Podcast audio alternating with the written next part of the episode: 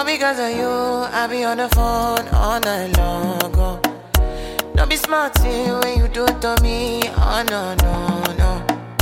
I be on my business, shawty, but you be on my mind, shawty. MLM, follow my honey, Kiss me to the cellular, kiss me to the phone. Can't you see I'm into ya, can't you see I'm in love? Kiss me to the cellular, kiss me to the phone. Yeah, messing with my medulla, I can't talk alone. Oh no, no. Emiliano, Emiliano, Emiliano, no. Emiliano, Emiliano, Emiliano, no. You're one in a Emiliano, in Emiliano, in Emiliano, no. My Emiliano, Emiliano, Emiliano, no.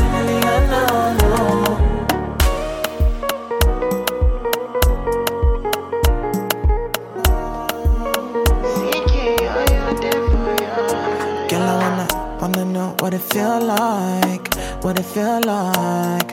Like I know I see beat for real life, for real life. In a my condo, loving up your body in fast and slow-mo. If I hit you, it's my combo. Can you never ever let me go? Dancing kiss me to the cellular, kiss me to the phone. Can't you see I'm into ya, can't you see I'm in love? Kiss me to the cellular, kiss me to the phone. Yeah, messing with my medulla, I can't talk alone. Oh no, no. Emiliano, Emiliano, Emiliano, no. Emiliano, Emiliano, Emiliano, no. You're one in a Emiliano, in a Emiliano, in a Emiliano, no. My Emiliano, Emiliano, Emiliano, no.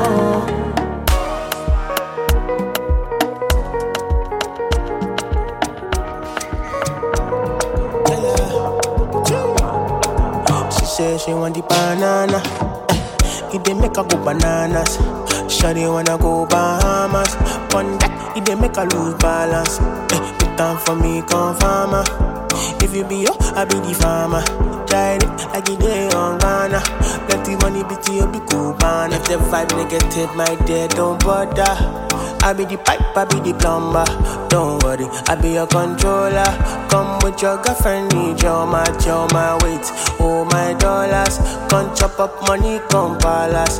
Try it like it ain't on banana. Plenty money, bitty, you be cool, banana, banana, banana. She want the banana.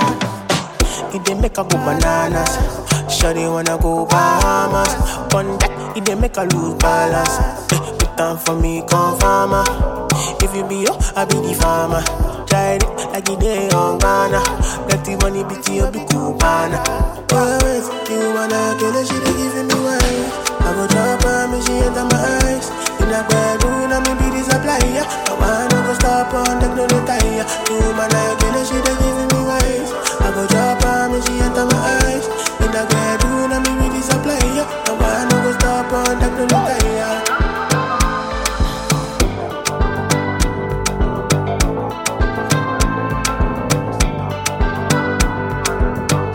She want the banana. If they make her go bananas. Shawty wanna go Bahamas. One that, if they make her lose balance. Put time for me, come farmer. If you be yo, I be the farmer. Tried it like it day on Ghana. Plenty money, bitty, you be cool, banana, banana, banana, banana. When you see my lifestyle, I got G's in the tub. See many people there outside where they feed man's oboe. Oh no, I me a standy defender like Joseph Yobo. But girl say she want Netflix and chill, so I chatty get even warning. If you fall in love, clearly satin. You go to breakfast, I'm not capping. Can you see dripple, I'm not catchy. I'm not faking this, no fugazi. You see these feelings, I'm not catching. I'm a quest and feet, I just want it. Happiness, yeah, yeah. If I broke, now my business, yeah. All I show you, it go bright, yeah. All I care for the night, yeah. Happiness, yeah. If I broke, now my business, yeah. All I show you, it go bright, yeah. All I care for the night, yeah. I find the That's right, folks. If you're broke, that's your business. Good morning. Happy Tuesday. And I've been living fast life, but I see it in slow. Oh no. And you see my lifestyle, I got G's in the tub. Hope everyone is doing well. Thank you so much for tuning in. But girl say she want Netflix and chill, so I chatty get even warning. If you fall in love, clearly satin. You go to breakfast, I'm not capping. Can you see dripple, I'm not catchy. I'm not faking this, no fugazi. You see these feelings, I'm not catching. I'm a quest and feet, I just want it. Happiness, yeah, yeah. If I broke, now my business, yeah, yeah. I'ma show you, it go bright, yeah, yeah. All I care for the night, yeah, yeah. Happiness, yeah, yeah. If I broke, now my business, yeah, yeah. I find the excessive, it be the reason why your baba want to jealous me. If you want to take I'm serious, I do touch speed. No fit to resonate, I'm on a different frequency. I don't think it's necessary. I be done with that somebody that could do like me. Man, I be like Musala coming off the right wing. I cut to your defender, you no need to tell me. I'm a horse, finesse. You know, say me, I'm a snack. I go carry go. If me I got money past you, if you're not careful, finesse. You know send me a must net. Like okay, I go carry go. If me I got money past you, if you're not careful. Life is what you make it. I tell you something, the simpler you keep it, the better it is for you. As we have to learn to satisfy with what we have. Got a lot of stories coming up for you this morning. Of course, we have the Caribbean Corner. Stories out of Latin America, international news. News out of North America, business and tech news. Health and science, sports, and entertainment news. Keep it locked. We're going to go through the headlines shortly.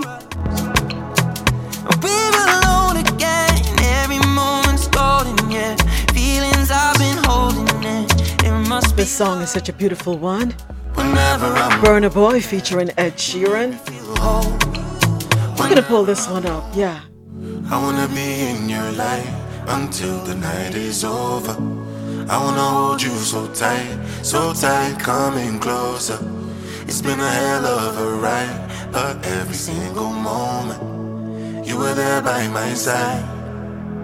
Whenever I'm broken, you make me feel whole. Whenever I'm lonely, you're there for my soul. Wherever you are, girl, that's where I call my own. Whenever you doubt it, I'll be letting you know. Oh, girl, I want to be dancing with you forever. You see through the storm and take me as I am. Baby, it's magic anytime that we're together. I make I just love you and hold you for my hand. Hold you for my hand, hold you for my hand, hold you for my hand. Over and over again, yeah, my love is burning day. Feels like time is frozen and the night is for us. We're alone again, every moment's golden, yeah. Feelings I've been holding in. It must be love. Whenever I'm broken, you make me feel whole. Whenever I'm lonely, you're there for my soul. Wherever you are, girl, that's where I call my own. Whenever you doubt it, I'll be letting you know. It's a great feeling when someone can make you feel as though they love you and they want you and they need you. Take me as I am. Baby, it's magic anytime that we're together. I make her just love you and hold you for my hand. Hold you for my hand. Hold you for my hand. Hold you for my hand. Hold you for my hand. Hold you for my hand. Hold you for my hand. I wanna be in your light until the night is over. I wanna hold you so tight, coming closer. I wanna be in your light until the night is over, until the night is over, until the night is over. Absolutely beautiful song. Thank you for that one, Burna Boy and Ed Sheeran. And here are the headlines we have coming up for you today. 1 cup of coffee, then I'll go. 1 cup of coffee, then I'll go.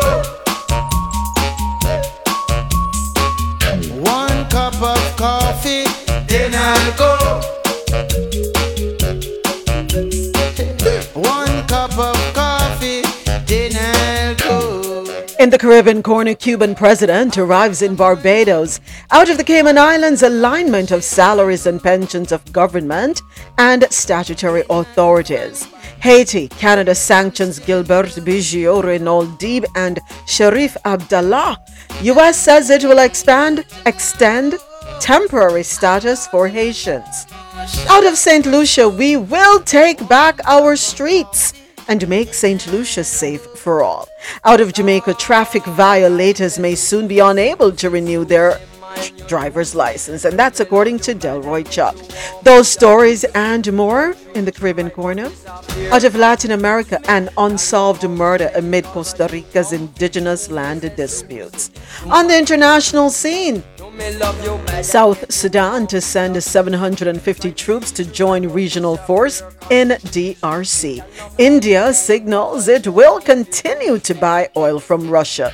Indonesia passes criminal code banning sex outside of marriage. In news out of North America, polls open in crucial Georgia runoff race for U.S. Senate. Police investigate shooting at Dadeland Mall parking garage. 2 are in custody. Man charged with killing 4 workers at Oklahoma pot farm, and a Florida cop accidentally shoots best friend and fellow police officer while playing video games. In business and tech news, the FTX crypto world is just getting even more mysterious.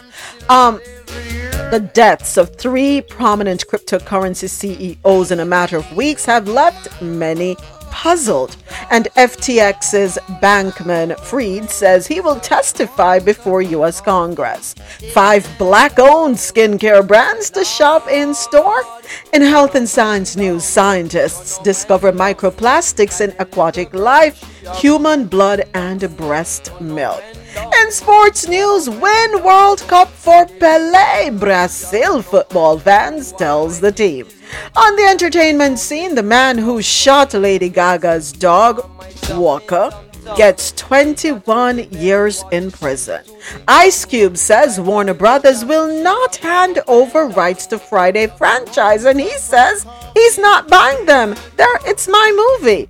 Mother of Todd and Julie Chrisley's granddaughter trying to regain custody following couple's prison sentencing. We're going to have the details of these stories and more coming up right after this one.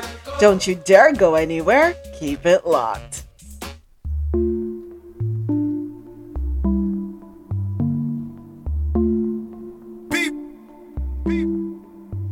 They tell me this, they tell me that. They say my bitch, say she a bad. Anytime I knock without rubber band, no rubber band. Every time I put down, it's show me that. If I know pull out, she got my back. Although you who, I'm happy that. Although you who, say everything I do is for my woman. Anything I talk, when you talk, I go do man. Me I know they see another girl for my visuals. Loving you, now in my ritual. My girlie got me, she not stingy. She give me love, she keep on tempting. All of the moves you been practicing. Put it down, don't talk me. Girl, give me love for my motor. Girlie, your light in my store. She and me gone, I must go. She know they act, she know so. Say everything I do is for my woman. Anything I talk, when you talk, I go do man. Me I know they see another girl for my visuals. Yeah. Loving you, now in my ritual. Me know this you're my gym, gym. I know they like your baby. My girl, they make me easy. She understand my pitching. Like, wangala, wangala, wangala. Oh, wangala, wangala. I put back out for her belly. My girl, they got you, no problem. Oh, oh, oh, all of a sudden. She said, me, I go be. Two-face, I knew my colleague. Okay, my baby. Oh, oh, all of a sudden. She said, me, I go be. Two-face, I knew my colleague. Okay, my baby. Say, anything I do is for my woman.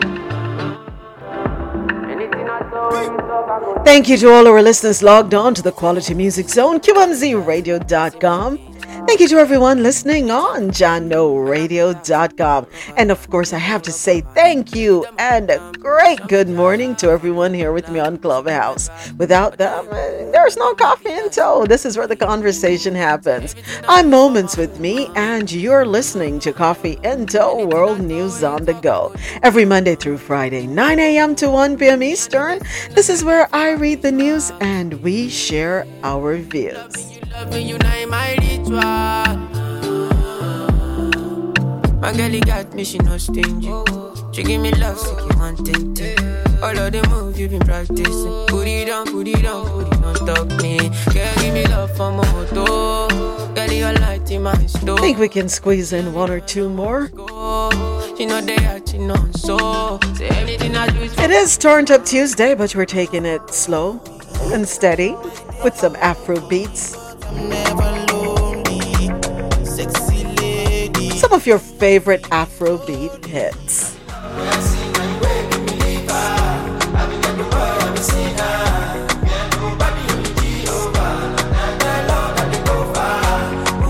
You can follow me on Twitter at Me Media Moments, on Instagram at Moments_with_Me_Media, and on TikTok, Moments with Me Media. And the me in everything is MI.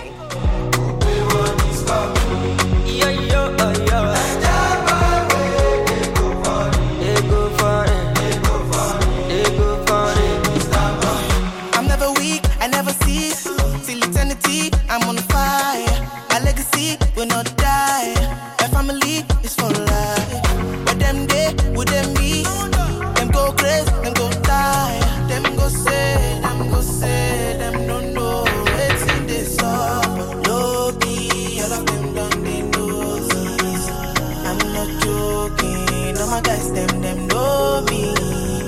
Since 06, I've been writing this story. Them know me.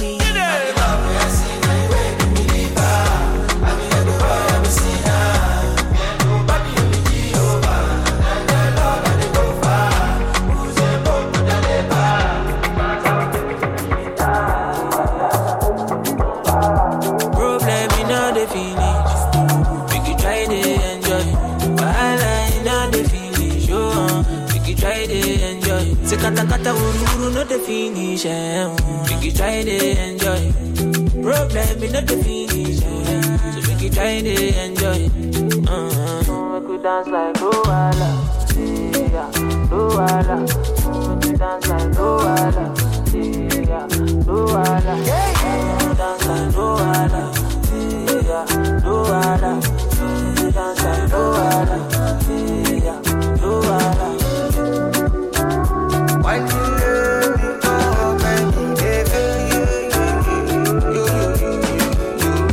Problem,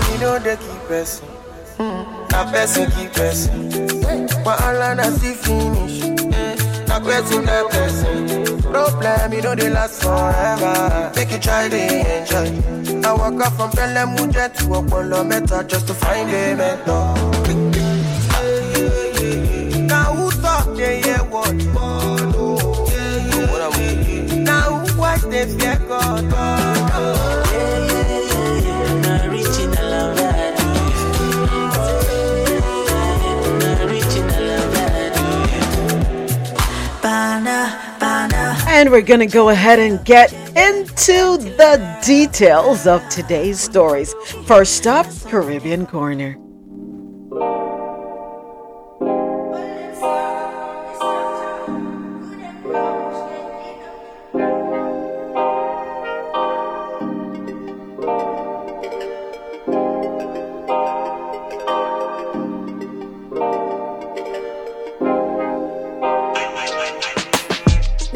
Yeah. And we're going to get started with our story out of Barbados. Cuban president arrives in Barbados. Story courtesy of barbados.loopnews.com.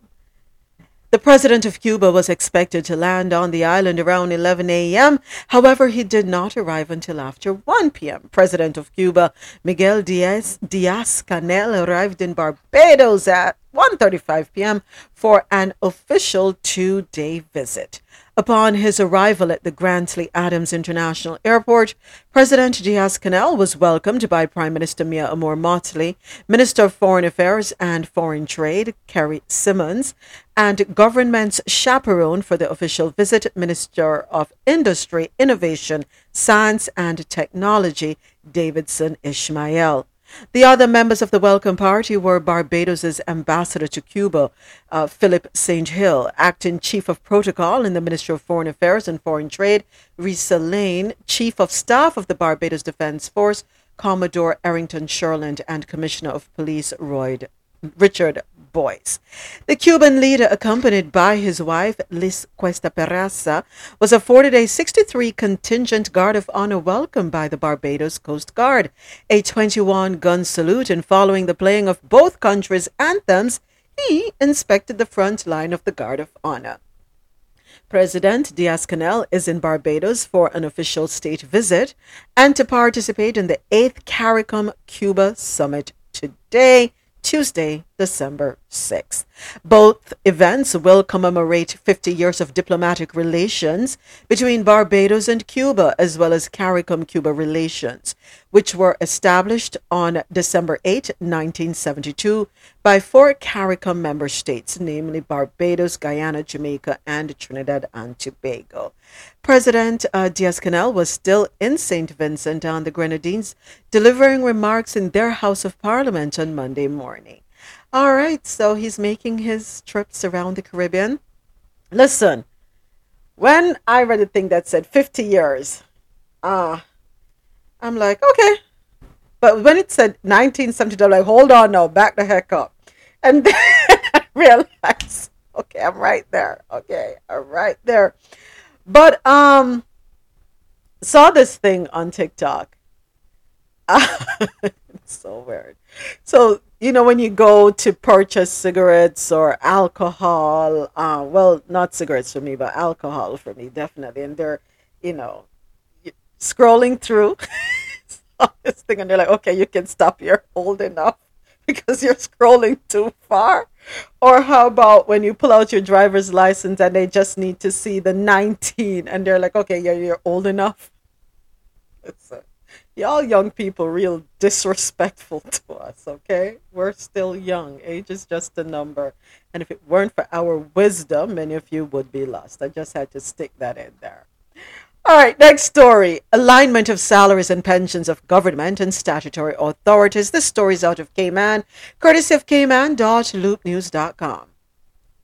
Before she was appointed Speaker of Parliament, MP Catherine E. Ebanks Wilkes raised a query during a Public Accounts Committee hearing whether the salaries and pensions of all persons working in statutory authorities or government-owned companies had finally been aligned with salaries and pensions of civil servants working for the core government.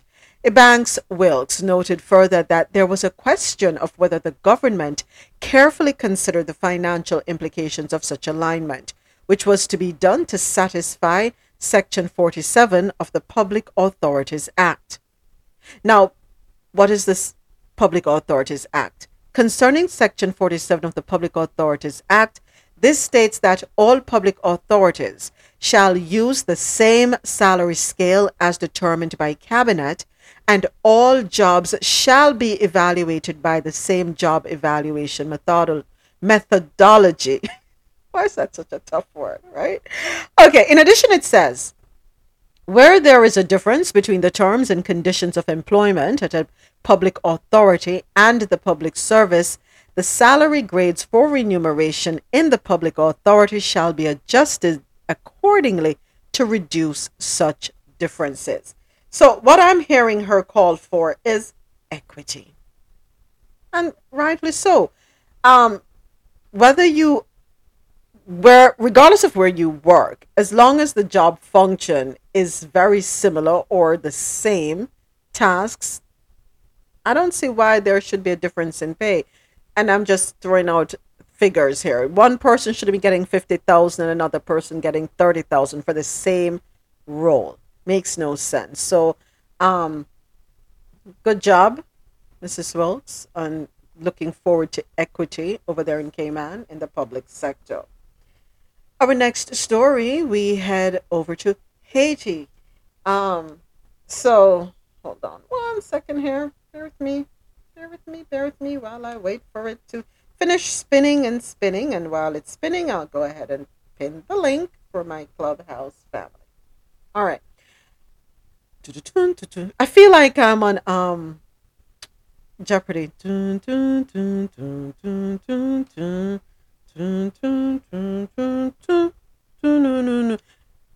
anybody still watch Jeopardy, by the way, since Alec Trebek died?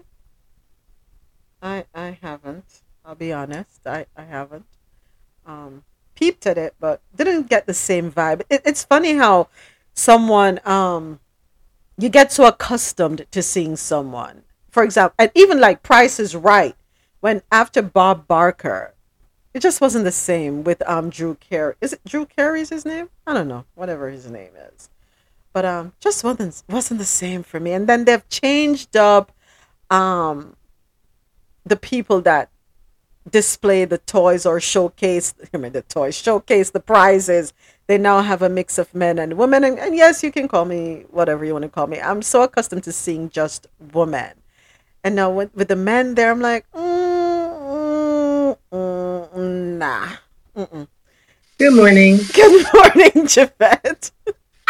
I still watch both, but yes, Jeopardy is very different without Alex. Yeah.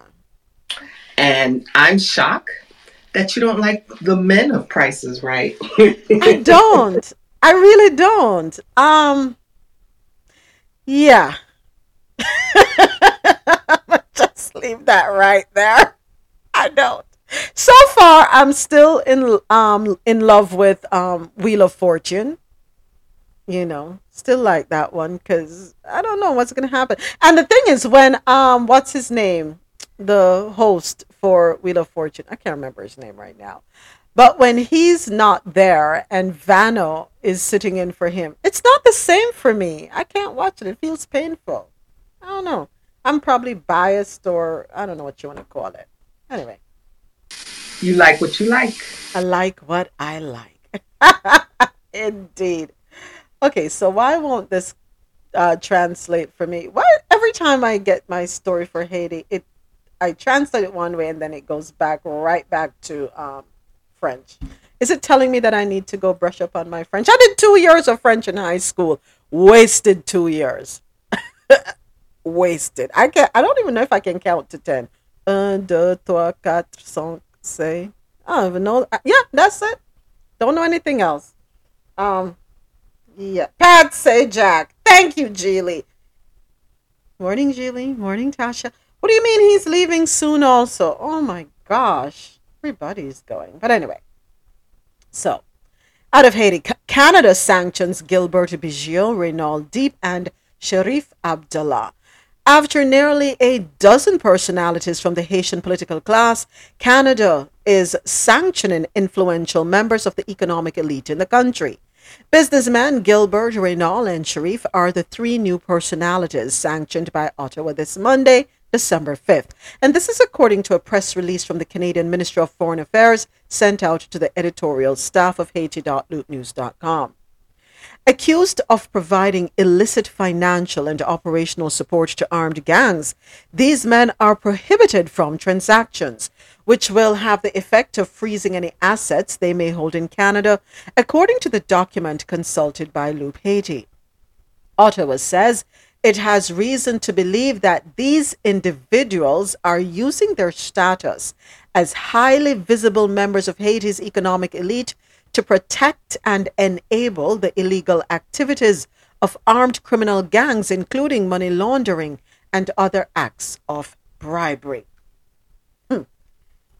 Yesterday, Morning, James. Was it you, if I'm not mistaken, when we were talking about Haiti and the criminal activity, the gangs and so on? And I remember you saying, and I hope it was you, I don't want to wrongly accuse you. I remember the conversation being that, you know, Haiti doesn't make guns. So someone is responsible for bringing the guns into Haiti. Well, look at the faces of I call it organized crime. Now, can I blame Canada for taking that stance or Ottawa? I don't know. I want to say Canada because Ottawa is in Canada, but I don't know if it's just a decision from what do you call it there? State or what? What you call it? What you call it? James, get off your mic. Where's James? Okay, he probably can't talk right now. But yeah. So those are the faces of the economic elite in Haiti who are grossly responsible for the enabling of illegal activities. Keep cleaning up. That's the kind of action we need when we talk about international bodies wanting to do anything in Haiti. It is cutting out the sores from the very top. Right? Yeah. All right. Keep doing your thing, Haiti. And in the meantime, the United States says it will extend temporary status for Haitians. This story is courtesy of WSVN Miami. The Biden administration on Monday said that it would expand a temporary legal status for Haitians already living in the United States, determining conditions in the Caribbean nation were too dangerous for their forced return. The Homeland Security Department said Haitians who were in the United States November 6 could apply for temporary protected status, and those who were granted it last year could stay an additional 18 months until August 3, 2024. The administration has extended temporary status for several countries and expanded or introduced it for Haiti, Afghanistan, Ukraine, Myanmar, Cameroon, and Venezuela, reversing a Trump-era trend to cut back on protections for those already in the U.S. TPS, which typically comes in with authorization to work, may be extended in increments up to 18 months for countries struck by natural disasters or civil strife. Haiti has seen increasingly brazen attacks by gangs that have grown more powerful since the July 2021 assassination of President Jovenel Moïse. A cholera outbreak is also sweeping the country and is claiming more children's lives amid a surge in malnutrition. Okay, that's good. Thank you, Biden administration, for doing that. But as I'm reading that story, I'm thinking about the case. Remember, we spoke about it a couple weeks ago of the child who is in foster care in Florida. The mother lost custody of the child. The father wants nothing to do with the child, but the grandmother in Haiti wants, or they're sending the child back to, the child is a U.S. citizen. Child is a U.S. citizen, but they're sending the child back to Haiti. And it is understood that the grandmother's conditions are not the best, considering that she has no water, no running water, no electricity, no nothing, right? So it appears that she's living in dire straits. And this child that they're sending back, court orders, the child that they're sending back also has a heart condition. So I'm just here thinking about that while I'm reading this. Why would you want to send that child to conditions that are not favorable? Let me put it that way. Why are they doing that? The family who has been fostering this child has been fighting to keep the child, but the court said, no, the child has to go. And I remember a young lady was in here, and she works with Child Protective Services, and she gave us some insight. And typically, the thing is to put the child with family. Yeah, I get it. But just a thought. I don't know. Forgive me for going off here. But okay, Biden administration, thank you for the TPS for them, and hopefully they will not have to go back, but will be granted permanent residency. For our next story, we head on down to St. Lucia. We will take back our streets and make St. Lucia safe for all, and that's according to the top cop, courtesy of stlucia.loopnews.com. Commissioner of Police Cruzita Descartes Pelias, and I hope I pronounced her name correct, gave a statement Monday following a bloody weekend that saw 16 people shot in 3 incidents, 2 fatally.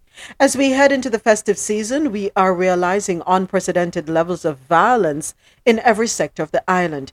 Despite significant strides by the members of the Royal St. Lucia Police Force, we continue to observe increases in homicides, gun-related activity, and other serious offenses, she said.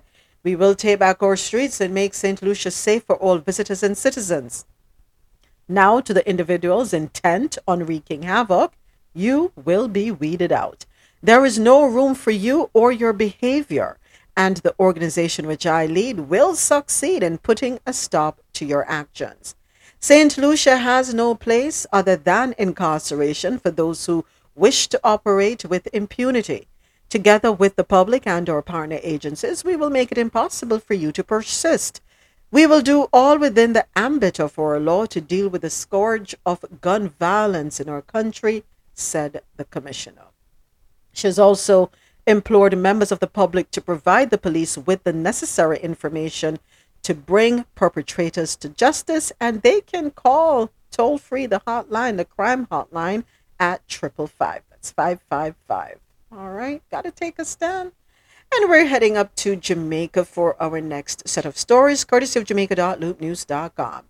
Traffic violators may soon be unable to renew their license. That's according to Justice Minister Delroy Chuck. Justice Minister has issued a warning for motorists with outstanding traffic tickets to pay them or face consequences. The traffic violators will shortly find out that their license can't be renewed or their vehicles can't be licensed, and warrants will be issued, said Justice Minister Delroy Chuck. He was addressing the commissioning ceremony for new Justices of the Peace for St. Anne at the Riu Hotel in Ocho Rios on December 1. The minister said that the government remains resolute in its stance that no amnesty will be granted to unruly public passenger vehicle operators who have outstanding traffic tickets. He noted that there are over 1 million unpaid tickets for which cases will be pursued. He informed that there are more than 2,000 drivers with over 100 unpaid tickets each. These are the people that tell you they want time to pay. These are the people who are repeatedly collecting traffic tickets like confetti, Minister Chuck said. The audacity of persons who have violated the road codes to come and say they want an amnesty, the rudeness to demand it. This government will not back down, and we're determined that every single violator will face consequences, he emphasized. Minister Chuck further pointed out that unpaid tickets are clogging up the court system, representing approximately 70% of cases filed. And the courts were never meant to be a collection agency. The idea of the traffic court was that when you get a ticket and you don't think you should have got a ticket, you go to court after 21 days and plead not guilty because you're contesting the ticket. That was the idea. Some 40 JPs were commissioned into service during the ceremony. In congratulating the newest cohort of JPs, Mr. Chuck encouraged them to be the shining light in their communities. Now, many have said that it is the government's fault, and more specifically, the Department of Justice's fault.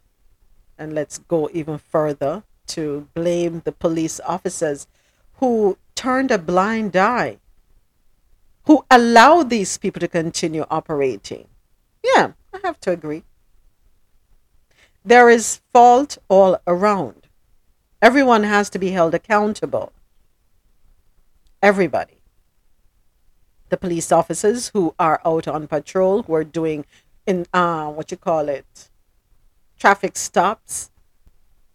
If you are issuing a ticket to someone and you check their license, you run their license and you see that they have outstanding tickets, why weren't you taking their license or whatever you need to do? Now, I remember, was it last year, the year before? Went to renew the tag for one of our vehicles, and I couldn't renew the tag because there was an outstanding ticket that I wasn't even aware of. Now, it wasn't issued to me by a police officer. Got the ticket in Doral, red light camera. They say I broke the red light. Okay, all right. I had no choice. I had to pay the ticket, and it was sitting there for a while. I'm surprised they didn't issue a warrant for my arrest. I really am surprised. But I had to cough up $400 and something to settle the ticket. I could not get a renewal registration for the vehicle. So it is what it is. I mean, if that's what you have to do, that's what you have to do. So going to pay it up, and the government is making it possible for you to address your traffic violations, not through amnesty, but there will be night and Saturday courts. They will be in full swing.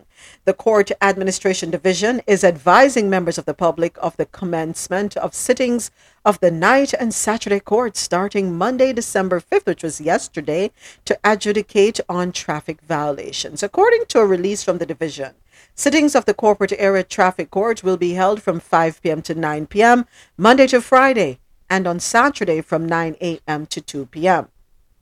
Persons with outstanding traffic tickets are urged to contact the Corporate Area Traffic Court by calling either 876-633-7108 or 876-938-2555. And they can also contact the Court Administration Division. Well, there you go.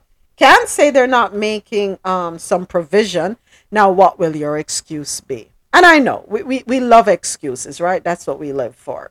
So let's see what they're going to do. Take advantage of this. Night court. This is, I tell you, Jamaica is feeling more and more like the U.S. Take advantage of it, folks. Do not drag it out. Go to court. Fight the ones that you can fight. Here's an easy one to fight. Calibration. You know, if they stop you with, what you call the speed gun? You can ask them when's the last time they had that thing calibrated. Just giving you all a tip. Anything else outside of that can't help y'all. Go do what you gotta do. All right. This one is a little disturbing. A William Nibb student gets 4 years and 10 months for killing a schoolmate. The male student who was charged with the fatal stabbing of his 16-year-old William Nibb Memorial High schoolmate, Kamal Hall, and who pleaded guilty to the lesser offense of manslaughter last month, was sentenced to 4 years and 10 months in prison when he appeared in the St. James Circuit Court on Monday. The matter was transferred to the St. James Circuit Court after the Trelawney Circuit Court ended last month. The accused teen, whose identity is being withheld due to him being a juvenile, appeared in the Trelawney Circuit Court on Thursday, December 1, for sentencing, which was postponed until Monday. The sentence was handed down by presiding High Court Judge Justice Andrea Thomas. In arriving at the sentence, the judge considered, among other things, the age of the convict and his early guilty plea.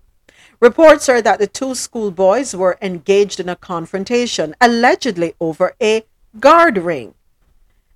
This happened at the Trelawney-based school during lunch break on Monday, March 21st of this year. The argument escalated into a fight, and a knife was brought into play and used to inflict stab wounds to Hall, who was a footballer at the school's DaCosta Cup team. The injured student was rushed to the Falmouth Hospital, where he died while undergoing treatment. The attacker was later arrested and was subsequently charged. He was represented in Court by Attorney House Speaker and South Trelawney Member of Parliament Marissa Dalrymple Philibert.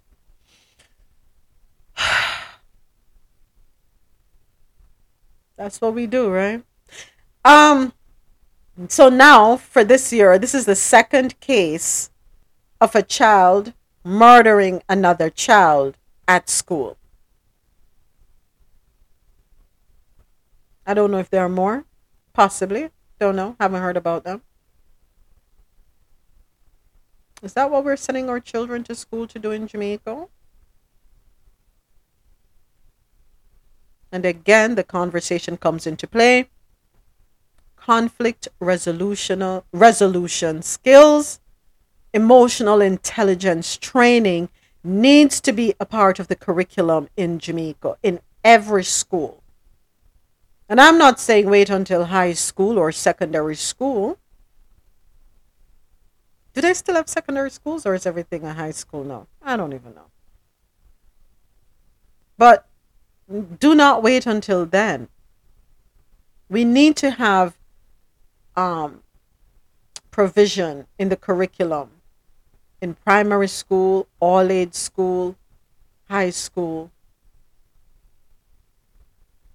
But you see, and I'm not saying, people always fight. Yeah, fight from young age. It's a given.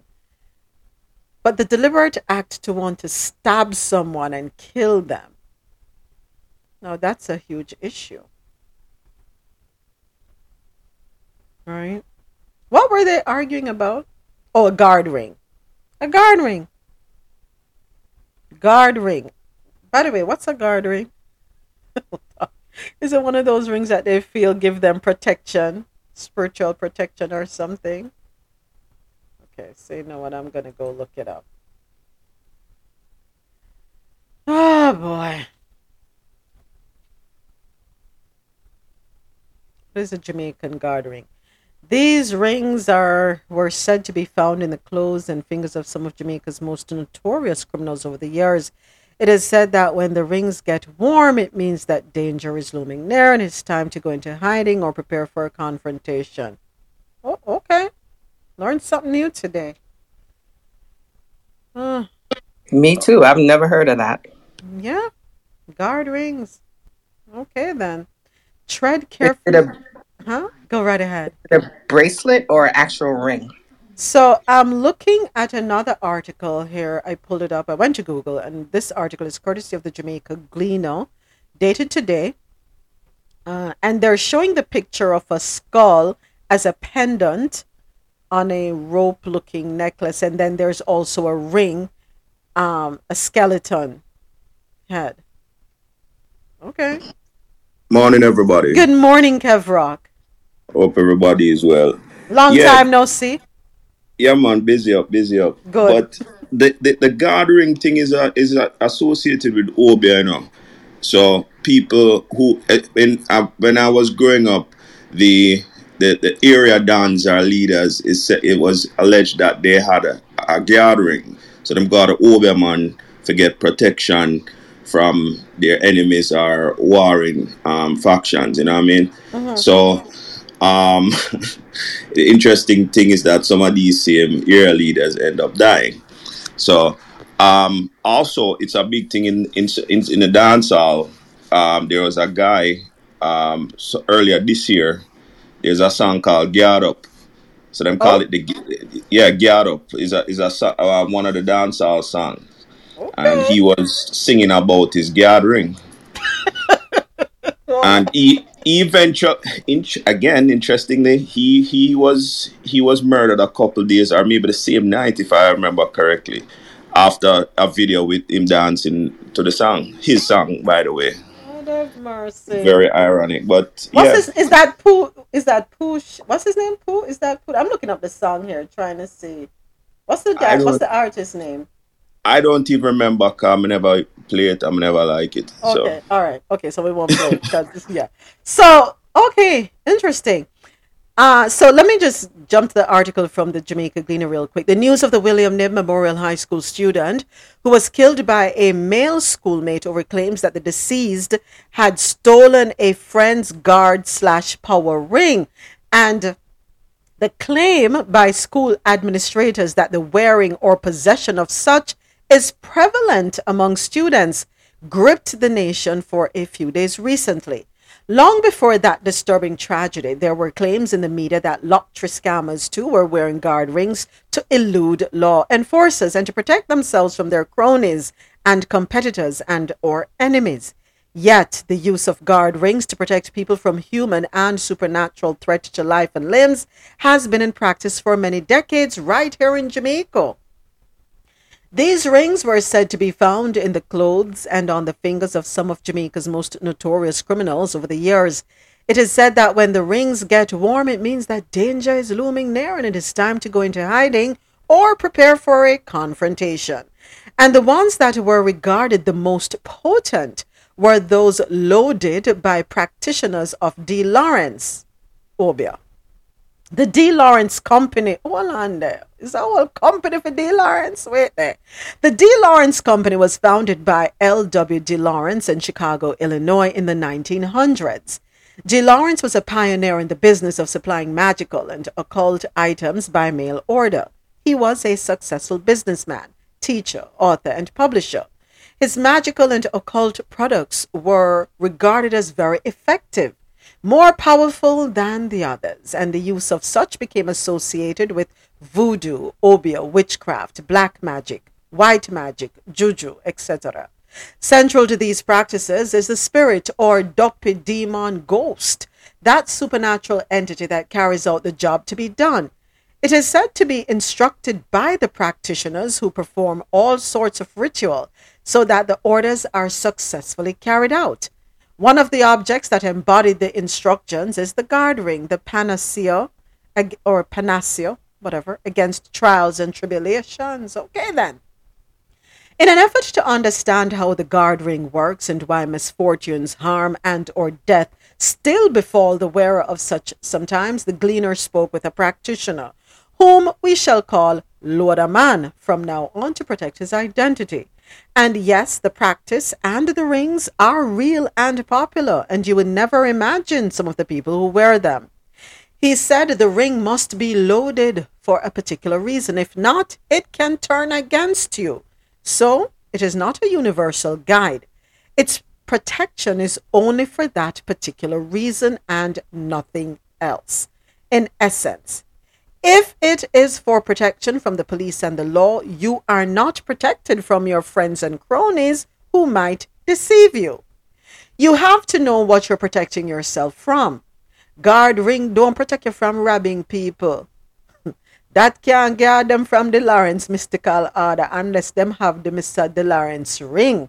And when them have on him ring, him still can't protect them backside for them two teeth. You don't thief people, I believe you're going to get away just like that.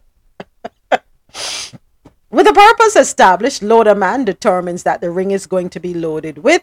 Integral to the ingredients is something from the client's body, be it urinary waste, sex fluids, tears, hair, a piece of skin, blood, saliva, etc.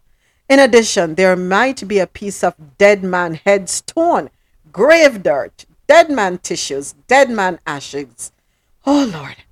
You use a dead person to guard you, so when the blow comes, the spirit in the ring will be attacked and not you. Because, Lord have mercy, because it is an image of someone else that the attacking spirit will see and not you. He went on to explain that it is a spiritual warfare. And if he cannot get things from the person's body, he knows what to load into the ring. As for people who go online to buy products to guard themselves, he declared, scammer can't walk Obia. That's why Obia turn over and murder them. Go up online and buy things and I carry on. But it's not so it go. There are many things that people don't know and them take up things upon themselves and them dead out like fall. The Lawrence broke them blasted neck. He continued. Them go in the 6th and 7th book of Moses, go find seal or the books of seals. If you read it clearly, it asks for what you want. It tell you what time to do what. If you get a seal, and it's a blood seal, every full moon you have to ensure that you pour blood upon the ring or you fart. He referenced a man who was seen in an online video drinking blood from the head of a goat. The man was allegedly shot and killed not long after. Lauderman said the man should never have drunk the blood. It should have been spilled on the ground, after which it should have been covered with soil so that it could not be tracked back to the drinker. Oh, Lord have mercy. Moments, can I say something? Yes, Afro. Yeah, everything what I'm saying, I'm absolutely right. That's what I'm saying, you know, it's a spiritual thing. And you see, if you don't know what you do, trust me, it will backfire for you. So, more times you see some of them put on the ring, and when they put on the ring and did it, they say something happened to them. I am supposed to, oh, that, put him up on the ring. Because you know, do what you're supposed to do. And again, everything, when if you're still not listening to some of the like African priests will practice voodoo, or even the Haitian priests them will practice voodoo, them tell you exactly what to do, when to do it, how to do it. When, so I'm absolutely right. You have to know what to do, when you're supposed to do it, and all them something there. If you watch some intense video, intense, I'm sure you how him a cut chicken neck and I spill the blood on him ring. You know what I mean? I'm sure even one of them latest song them, I forgot what his name, and him in the graveyard, and him tell you how him room is a cemetery, and him is a cemetery in him ring, and him show you with the skull, you know, the one skull when having the video, and a drink water, and a wet up himself with rum and all kind of something. You know what I mean? So I might tell you how him contact him somebody we might try for scam or whatever it is, and she must have played hard, so him just get a dolly and tie one string round it and all kind of something, you know, because Maxine's are back broad. But yeah, so you have to know exactly what to do and how to do it. And even the same person who are work, who the OBM and them who are sort out the ring, them themselves have to go by certain things. Because if it is for like harm people or anything, because remember, you know, what energy you put out in the universe, it will come back to you. You get what I say? So then make sure say yo them do what for them ritual, for make sure say whatever when the time for that blowback they come round, the karma they come round, it don't hit them. It hit who it's supposed to hit and not them. Oh, so Lord. When you go to lower the man and them do what them supposed to do for them work, them are go and you gone, they make sure perform for them ritual for make sure say the harm no come back to them. Because it's all about energy. Everything is energy. You get what I say? But so some of them look at you, they say I run down gathering and oh, them I do this and I do that. You have to know what you do. And the Oberman, we are going to them have to know what them I do too. Because some of them just say, oh, them are Oberman and they don't know nothing about it. Them just do it just for collect money and that's all it is. So everything what the brother that tell the Oberman said in the interview, him absolutely right. Him 110% right. It's a spiritual thing and you have to know what you do. Because if you don't know what you do, it will either backfire upon the man who will work the magic, or the person who you say you want to protect yourself against or whatever it is. So, and as I'm saying, you have different type of artifacts where do certain things. So I'm absolutely right. You have policemen who have gathering. But tell you say one of them we don't most know about ox. We don't know if you know about ox, probably. No, don't. Never heard of him. But real alright, but yeah, him people know about film story, you know, they and him must have did it. And wherever him there and him hot, him ring get hot. Him ring get hot and him take away himself and so said and done whatever reprisal or whatever it is happen, you know, one big famous policeman there. You know what I mean? Yeah. So yeah man say a police wear it all them something there. So it's a very serious thing, man, trust me. So here goes the saying, belief kills and belief cures, right?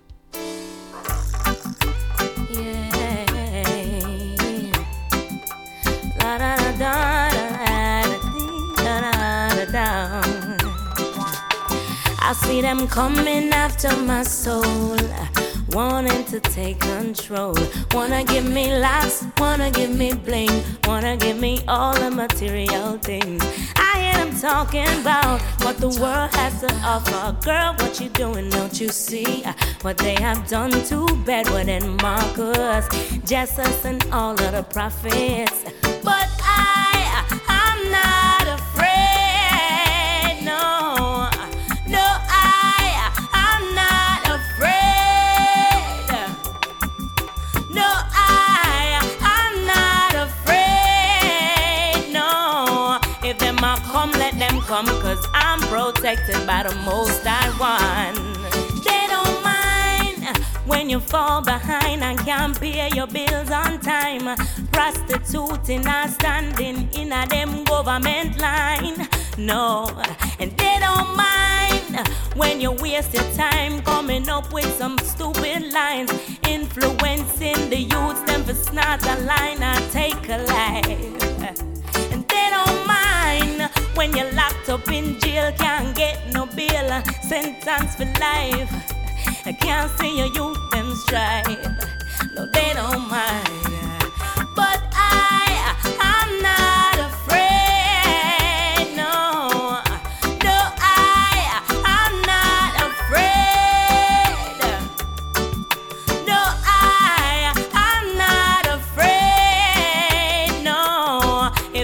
Come let them come, cause I'm protected by the most I want. You see? I'm going to say this and then I'm going to keep it moving. I don't believe in them things, this. As I said before going to the song, belief kills and belief cures. That which you believe is that which will happen. As you said, Afo, what you put out is what's going to come back to you. That's a world... Thank God I've never been exposed to, don't want to be exposed to, because it's a big piece of foolishness if you ask me. It's a big piece of scamming. That's what it is. A big scam. And you know the problem with majority of them, they practice that life, and when trouble really take them, who them call upon? God. Why didn't you go there in the first place for your protection? You know what I mean, sir? Moments, just like D. Lawrence, as you mentioned in the article there, he was a very good businessman. Exactly. Yeah, so I always say to them people, why them don't know the lotto ticket number them? You know? For real, Kevrock, for real. Them can go sit down with that. D. Lawrence. And young people, this is what they're consumed with. But it not work for them. The gathering, not working. Them don't say that foolishness is a waste of time. Now, as far as the, you know, let me keep that one. Let me hold on to that. But Afo did send... Okay, go ahead, Javette. I'm so sorry. Go right ahead. And the funny thing is, what are they protecting themselves from? Right? What, are they trying to add to the community or take away from it? Take away from it? Are they trying to be positive citizens that have their own businesses and take care of the people of their country? No, they're not. Is that what's on their mind? Is that what they need protection from? I'm being facetious right here, but then I'm not. Okay? What do you need protection from? I mean, are your parents beating you? You know, are you living a certain way that, you know, someone is coming at you? I mean, in the real sense, not in the gang sense.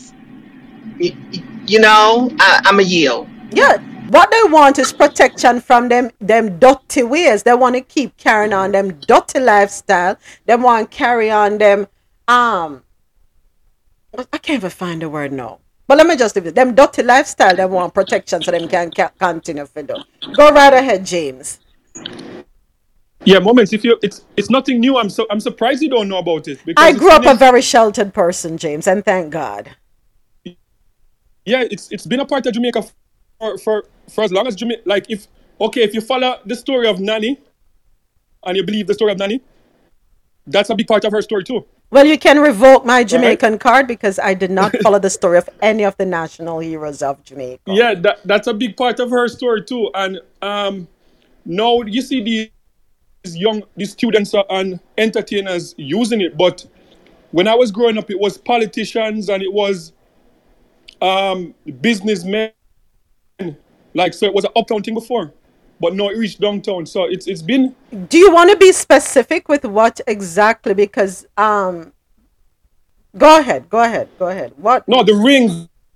Okay, so like the ring and the culture and the there's the what them call like lodge. That's why I said be specific. Yeah, so when you come on to rings and lodges, there's quite a few of them. The first person I know with a guard ring was a former prime minister, and as Afo said, like if you grew up in the 80s, all of the bad police them, the police them before Renita Adams, all of those police officers had a guard ring, and you see it. What did those guard rings look like, James? Huh? What did those guard rings look like? It's a big ugly ring. It's huge. I think they say it can be any ring, but it's nothing small. And the police officer, I never call him name, but there's a few of them where they were don't call no names. They were name brand police officers back in the day, and all of them had it. Okay. Like when they come into some of the areas to raid them, you see the ring them almost big like them gun. So yeah, no, it's a part. It's been a part for a long time, and it's something like I stay away from believing it. But one thing I know, like there are spirits out there. They're good and they're evil. So you can't deny that there's something out there. Like I think I told you guys an experience where I was working at a dinner for one of the larger culture, what them call them, in Jamaica, and that was one of the single worst experience of my life. It's like working in a morgue. The way that people them look dead, them smell dead, and it was about 700 of them. They had like this big convention, and they came for a dinner at the hotel that I used to work. And I've never experienced anything like that ever again. Anytime them have them annual dinner, like people refuse to work on it. Because when you walk into the banquet hall, it's like you're walking into a morgue. And I'm not exaggerating. So, yeah, those stuff exists. Yeah. Sweet Jamaica, them exist. Moments. Again, whenever I get the chance, you see what I said a while ago? It's the smell. Whenever I get the chance, to read the story with that, or the update, or the surgical thing, you probably see why them have that smell. You know what I mean? Based upon what police investigation has found. So whenever I get that chance. But apart from that, but a lot of persons not gonna believe in it. A lot of persons not gonna believe in it. However, that's something that come from Africa. It come from ancestors. It can use for good as well as it can use for evil. You know what I mean? It's just, again, it's all about energy. That's our spirituality. You know what I mean? And then, you know, back in them days, and even now, it's make for look like, oh, it's just pure evil. But if it's pure evil, why is it that so your favorite pastor probably I use it? Why is that in the Vatican I use? If it's so evil and we're supposed to stay away from it and pray to God and this Jesus figure, why is it that the big heads them and the mighty Christians and the founders of this church are using it if it's so evil? You know what I mean? You should not use it then if it's against what I believe and I go around and I kill people, reach the point when I kill people just to say, hey, don't do this or this is supposed to do. Why I use it? So again, it's all about energy. There's good, there is bad. And it's a spiritual thing, and if you don't understand it, and you know what I mean, it's not gonna work for you. It can be very bad for you. And again, when you put out the universe, karmatic debt, it depends on the type of energy you put out, it will come right back around. But again, and everybody has to believe in it. And that's the bottom line, Apple. What you put out in the universe, you get back. Bottom line. That's bottom line. But when you can actually see videos of things where very unexplainable, you know, people are dancing a fire, like literally are dancing a fire. You get, and man, I do all sort of things in a fire and I conjure up some things and you see things are move. You get what I say? What you gonna say? You know what I mean? That's what I'm saying. You know, and everybody are gonna do it, especially if you're from a certain religion. And you know what I mean? Yeah, you just you want to lock off your mind from that. But whether you or not you want to accept it or believe it, just know say it is real. It don't really care if you believe it or not, or if you want to accept it. It real and it'll go on. You know what I mean? So just one of them things about something it can use, again, it can use for good and it can use for bad. You know what I mean? But right now, as you can see what takes place in Jamaica, them people, you know what I mean, they might use it for evil, for carrying on them evil, and for protect them from them evil, where them out there carry on. So if you don't know what you do, it will backfire upon you. But if you do good, it will work for you. Obviously, it's not protecting them, so... Yeah, because as I said here earlier, we could just move. No, we'll move on. But as I said here earlier, it's not working for them because you're again the man who do it. I tell you that they're not doing what they're supposed to do. And again, if you watch the other documentary and stuff like that, them tell you if you're not doing what you're supposed to do, you know what I mean, it's not gonna work. It's like a medication.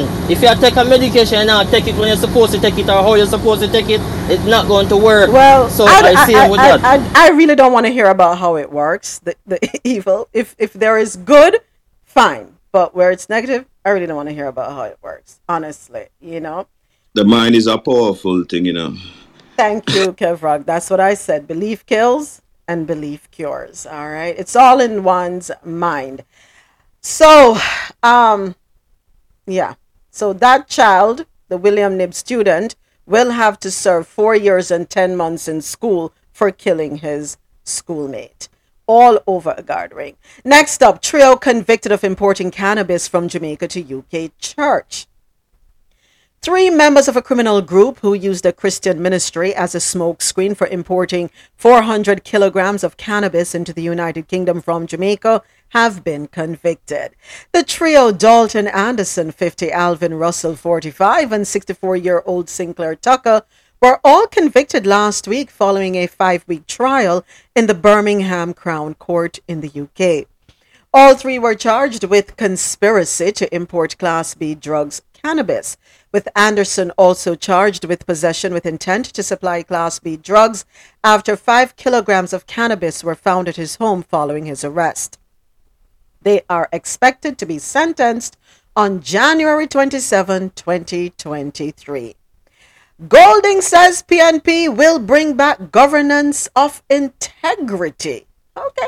Should the People's National Party, PNP, form the next government, one of its main focus will be to bring governance of integrity back to Jamaica, the party's president, Mark Golding, has said. The declaration was made while he addressed the PNP's Manchester Town Hall meeting at Manchester High School in Mandeville on Thursday, where he also revealed that the party is moving to fill candidate vacancies ahead of the next general elections, which could be called within the next 3 years or earlier. Before the announcement, the opposition leader said the PNP will not be focused on public relations, gimmicks, and denigrating its opponents. Instead, Golding said great focus will be placed on real issues that are holding back Jamaica's development and the prosperity of her people. He said among those issues are crime and education. And of course, in true political style, Golding went after the Andrew Holness administration, focusing on the perceived level of corruption, especially at the Ministry of Education and several of its relevant entities or agencies. We must put an end to these things. We must bring governance and integrity back to Jamaica, declared the PNP president. Turning to party matters, Golding urged constituents without PNP standard bearers to be patient, as the party intends to have all of its candidates in place at the constituency level by next year. He admitted that emphasis was being placed on ensuring that the party's candidates are in place at the divisional level for the pending local government elections, which are due by February 2023.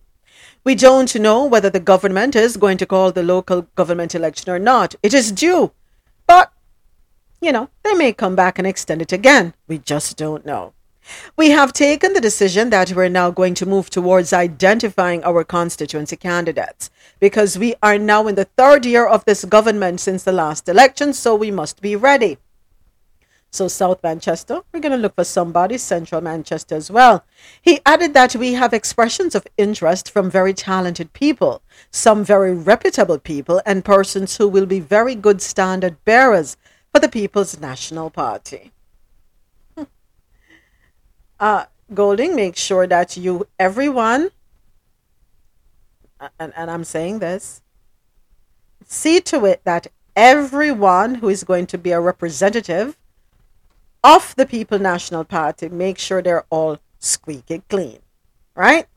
Because going forward, we are all saying that politics is a corrupt arena. Too much corruption. Especially with those who have been there for a long time. That's what it said, allegedly. So, since you are aware that there is corruption, see to it that you clean your house as well and challenge the opposition, the sitting administration, the GLP, to clean their house. Okay? Fair is fair. Let's be fair. Yeah, Mom. Yes, James. and this is why, remember my prediction, the GLP government is going to serve 5 terms in office, and they're going to be almost like that Vincentian government. They're going to be one of the longest-serving government in the history of the Caribbean because of these type of foolishness. How you bring back something that was never in Jamaica politics? Has integrity ever been in Jamaica politics? Like, even if you might talk to the 25-year-old, the 20-year-old, them, all them have to do I go home, go ask them grandparents. You know, grandpa, grandma, mommy, and daddy. Which year was integrity in our political system? And them will find out. But James, with all due respect, man, we can't be so pessimistic about. No, it's not. No, it's not pessimistic. You know? It's not pessimistic. But to me, like the job that Andrew Holness is doing now is one of the best jobs in Jamaica existence. Like, PJ Patterson did some good stuff. Some corrupt stuff happened under PJ Patterson. You know, the whole infrastructure of Jamaica changed now because of the move by PJ Patterson. Andrew Holness now is of intelligent people serving the Jamaican people. Like in the 80s, you have politicians when lead people who have like a grade 4, grade 5 level education. Can't read, can't write. You have a lot of politicians back then who were not. Good. So let me ask you this though. I mean, the same thought process could be said about violence, right? I mean, what? Our politics has never been violent-free, right? It has gotten better over the years, but I think that if he's trying to bring integrity into it, maybe it's a start. It's not going to be something that happens overnight. But I think even in concept, right, it is a good thing that is being even discussed. Yeah, but the word he said, bring back. If he said bring integrity to politics in Jamaica, that's a different thing. But bring back. I think James is concerned with the choice of words, Kev, that he's saying. Yeah, bring back. That's why.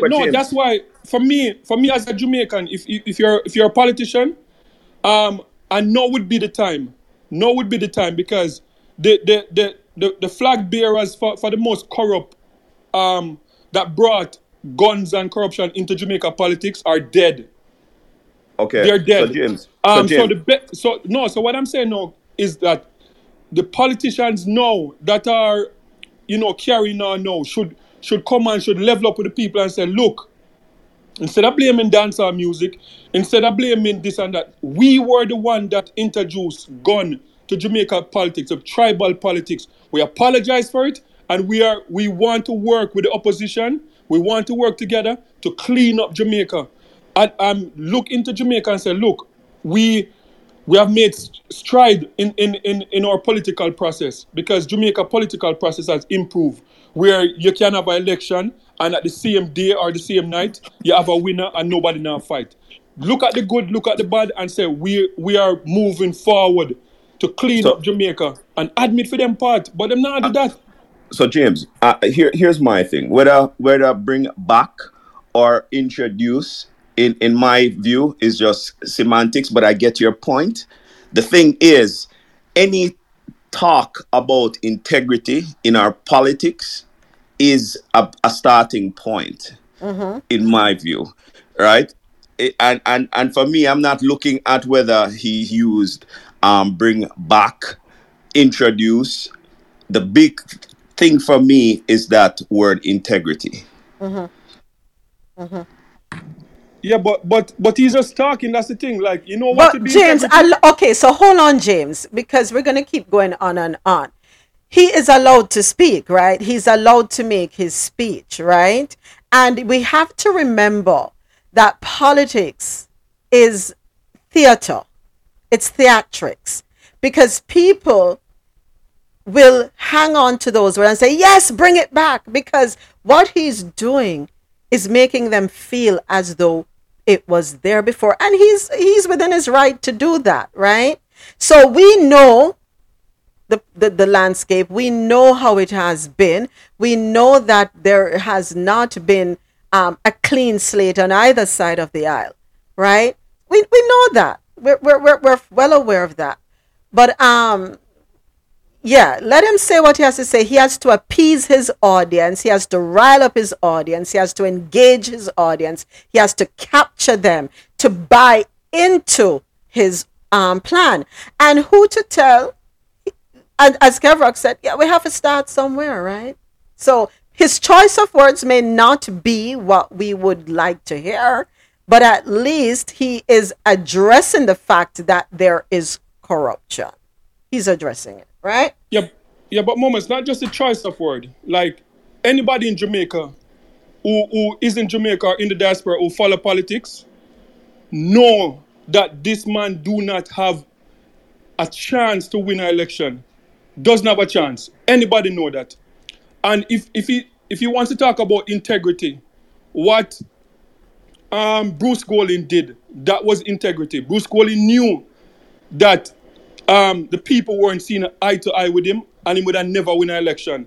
And him stepped down, and him put up someone, a younger person that, you know, you see the Obama era, and you see the surge of young politicians across the world and the impact that it's having. And him say, okay, go ahead, Andrew. Or James, and, I mean, but you might get pressure from the Ludus thing. And it's one of the best decisions he's ever made. And when you look at thing now, Jamaican people, even PMP don't want him. They're fighting amongst each other. Lisa and have to resign. You know, like, find some rising star and put them up against Bogard. James, if I remember correctly, though, you know, and my memory might be escaping me, but I thought that Bruce Golding was getting a lot of pressure from the whole Dudus debacle. Why he stepped down. That's exactly why he stepped down. Yeah, that's why he stepped down. Bruce Golding was getting out pressure from that was like put it over the edge, but he knew that he couldn't win. And the right thing, but no, because him could have been stopped and still run, because a lot of them do that. But him stepped down and he put up someone, and everyone in the party never happy that, you know, Andrew Holness has this young guy. When Pernell Charles did that, they want it. Bobsy Granger did that, they want it. But him said, no, like, this person, you know, is moving with the time and is the best person for the time. So I'm going to say one more thing, James. One more thing. You see, if people who are listening in the room want to get a good perspective of Jamaican politics, read a book called Born for Dead by Laurie Guns. And where can we find that book, Kevrock? Where are we able to find that book? Anywhere where books are sold. Okay. And I don't have any shares in the book either. Not publisher, but a good book. All right. Thank you, Kevrock. Dre, go right ahead. That's a good book. Dre, why are you in the Matrix? Thank you, Sonette. Sonette said in Amazon. Why are you in the Matrix, Dre? Get out of the Matrix. I don't know. All right. Okay, we heard you now. Go ahead. You can. No, I was just seconding. That's a good book. It's a great book. Great read. All right. Thank you, Dre. Go ahead, Javette. Can someone put the name of that book in the chat for me? Okay. All right. Thank you. Kev Rock, if you're able to, can you put the name of that book in the chat for us, please? Would appreciate that. So our next article, Solar Energy Pilot Project to be launched in 30 schools. The Ministry of Education and Youth says a pilot project for the use of solar energy in 30 schools should be launched in the first quarter of next year. Portfolio Minister Favel Williams says solar systems will reduce the costs associated with cooling classrooms. The project, expected to reduce the electricity cost to public schools by 40% to 70%, is estimated to cost the government $120 million. Mrs. Williams said the success of the pilot in realizing significant savings will determine whether the government will implement the program across all schools. At the same time, Williams said progress has been made on the project to equip schools with broadband internet, with 554 institutions contracted for service, of which 377 already have access to adequate broadband connectivity. She said the ministry will continue to procure connectivity for other institutions. Minister Williams provided an update on the projects during a recent function. So we're moving in the right direction, and that's good to hear. We are advancing, we're making advancements. Slow they might be, but we are getting there. Yes, as a matter of fact, every government building that is able to facilitate solar, I would say, you know what, go ahead and put it in, because it will reduce the cost. This young lady that I follow on TikTok, she and her husband, they have a company that puts up solar panels too, in Jamaica, and she gave a scenario. She said for the home, pre-solar, it was, her home bill was anywhere between 80 to 90,000 Jamaican dollars a month for the electric bill at home. Once she put the solar in, her bill to JPS is roughly $1,500 a month. Worst case, $2,500. Worst case.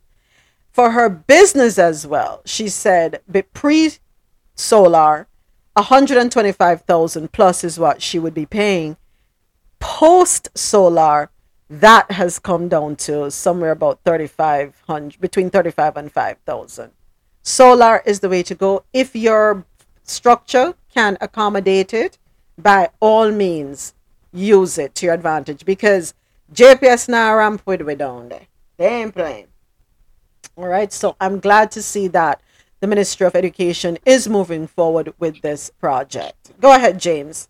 Yeah, moment. And that's the thing, you know, since the past couple of months or so, you have read a lot of political story, you know, from Jamaica. And I would say like about 70% of them are positive, right? Would you say that? Mm-hmm. Yeah, and that is the thing, like, when you have a government like this, they're well-oiled and running like a well-oiled machine. You need something different. You can't touch a government like this, because they're doing a lot. You know, the thing what did happen with what's her name, the foreign minister that did them, they spend up the millions of dollars and run for the office and them lose. That are one of the few bad things. You're talking about Camino. Yeah. Okay. That is one of the only strike that I've seen going against this government for this year. The royal visit and a few other stuff. But for the most part, like, it's not very often, like, you watch the news and you see the developments that's happening politically. And you can give them a passing grade, especially coming out of a pandemic, you know. And what they're doing now, their messaging is very effective. So they're making sure that you know what they're doing, because this is what you know, they're able to achieve with the youth that they have in government, because they're using social media like never before. They're putting up everything that they're doing and accomplish. Everything with tourism, everything with education, everything with agriculture, they're making sure that you know about it. And that's the thing, that you need somebody like, and that's why I don't think that this guy will ever be able to stand up against this government. Him lucky if him get back five more seats, and that's my point. And it's a good thing. It's a good thing. It's not very often you can stay in the diaspora and say, you know, I'm proud of 70% of the stuff that the Jamaica government is doing, and that is good. All right. Okay, thank you so much, James. We're going to take a quick break. When we return, we have stories out of Latin America and from the international scene. Keep it locked. Loving you, Nascam. 1604ent.com. Smidge your bags. Okay, every time, why am I money? Hello, baby, have you sent it? Oh, wow. You don't even know what you do to me. If I call us your bambula, you be scammer. I get follow you for back. Baby, you blow my mind, I don't go lie. See, baby, if you want to leave for Piccoli, no do shakara, no they carry your shoulder. Oh, as you see me so, baby, now because of you, I don't go. See, I don't get go. Want to get you, but don't go. Bado. Left me. Do you want to get hello? Me, I know they hear you again. You be like your network on the fade. Meanwhile, Rosita, they hello. If you break my heart today, me, I go sharply the place. Carry another baby, give her what she wanting. Smart thing, you done the vex, you done the other Uber. Veronica, cool down, cool down. Yeah. See, baby, if you want to leave, oh, Pico leave. Don't do shakara, don't they carry your shoulder, oh. As you see me so, baby, now because of you, I don't go low. See, I don't they go, what you can so good on you. See, baby, if you want to leave, oh, Pico leave. Don't do shakara. Oh, they carry your shoulder, oh. As you see me so, baby, now because of you, I don't go low. See, I don't go. What you can so good on you go. Thank you to all the listeners logged on to the Quality Music Zone, QMZRadio.com, for quality music while you work or play to get you through your day. Stay logged on to www.QMZRadio.com. Thank you to everyone listening on JahknoRadio.com. Download the Jahkno Radio app, JAHKNO. Take us on the go. It is available in your Apple and Google Play stores. And of course, I have to say thank you to everyone here with me on Clubhouse. This is where the conversation happens.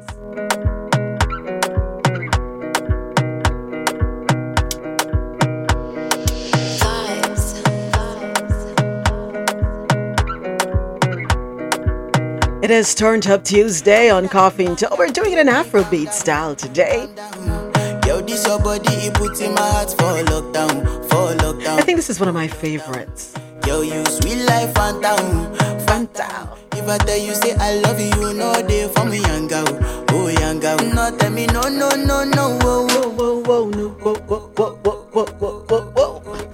Baby, gon' give me your la la la la la la la la la la. Whoa, whoa, whoa. Got me like whoa, whoa, whoa, whoa, whoa, whoa, whoa.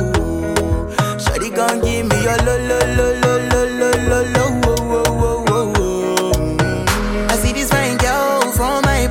She wear yellow. Every other girl they do too much, but this girl mellow. Now in my divine situation, I go use the Della mellow. Still trying to learn the dance for this one, the TikTok dance for this one. Call me slow. I have my own version. Then I start to feel a bum bum one. But she dey give me small small one. I know, say she's a bit pass it down one one. But she feeling insecure, cause her friends go they come alive. Baby, calm down, calm down. Yo, this your body, it puts in my heart for lockdown, for lockdown, for lockdown. Yo, you sweet life, Fanta, Fanta. If I tell you, say I love you, no day for me, young girl.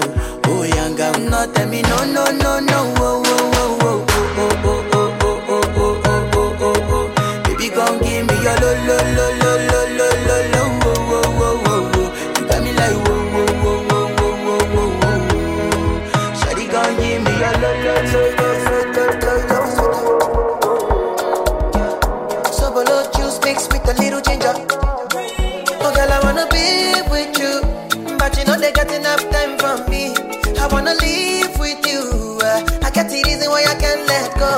We can squeeze in a couple more. It is 20 before the top of the hour. If you got somewhere to be, you got 20 minutes to get there. If you're listening from work, thank you for tuning in. Hope it's helping you to get through your morning. If you're home, get up and move around.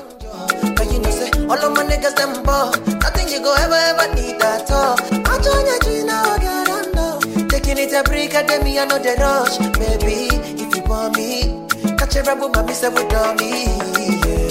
me a jigger, let me see, and let me see the woman that is with. That is it. I put a couple $1,000 on your wrist. What's on your wrist? Mama, they can't touch you. I ain't never see this kind, babe. We do some kind things, make me feel some kind way. You know I'm not just tryna get laid, 'cause I know some kind chicks do it for the right pay. Baby, make a fire you with my machine gun, 16 rounds. I be King Kong. Kelly, make a sample you my brand new song. Baby, love. Oh, girl, I wanna be with you.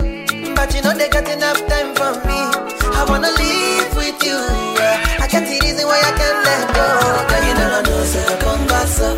Man, them so far to find your love. Girl, you never know, say you gon' pass up. Man, them so far to find your love. Girl, you never know, you gon' pass up. Man, them so far to find your love. Girl, you never know, say you gon' pass up. Man, them so far to find. Yeah, we can do one more.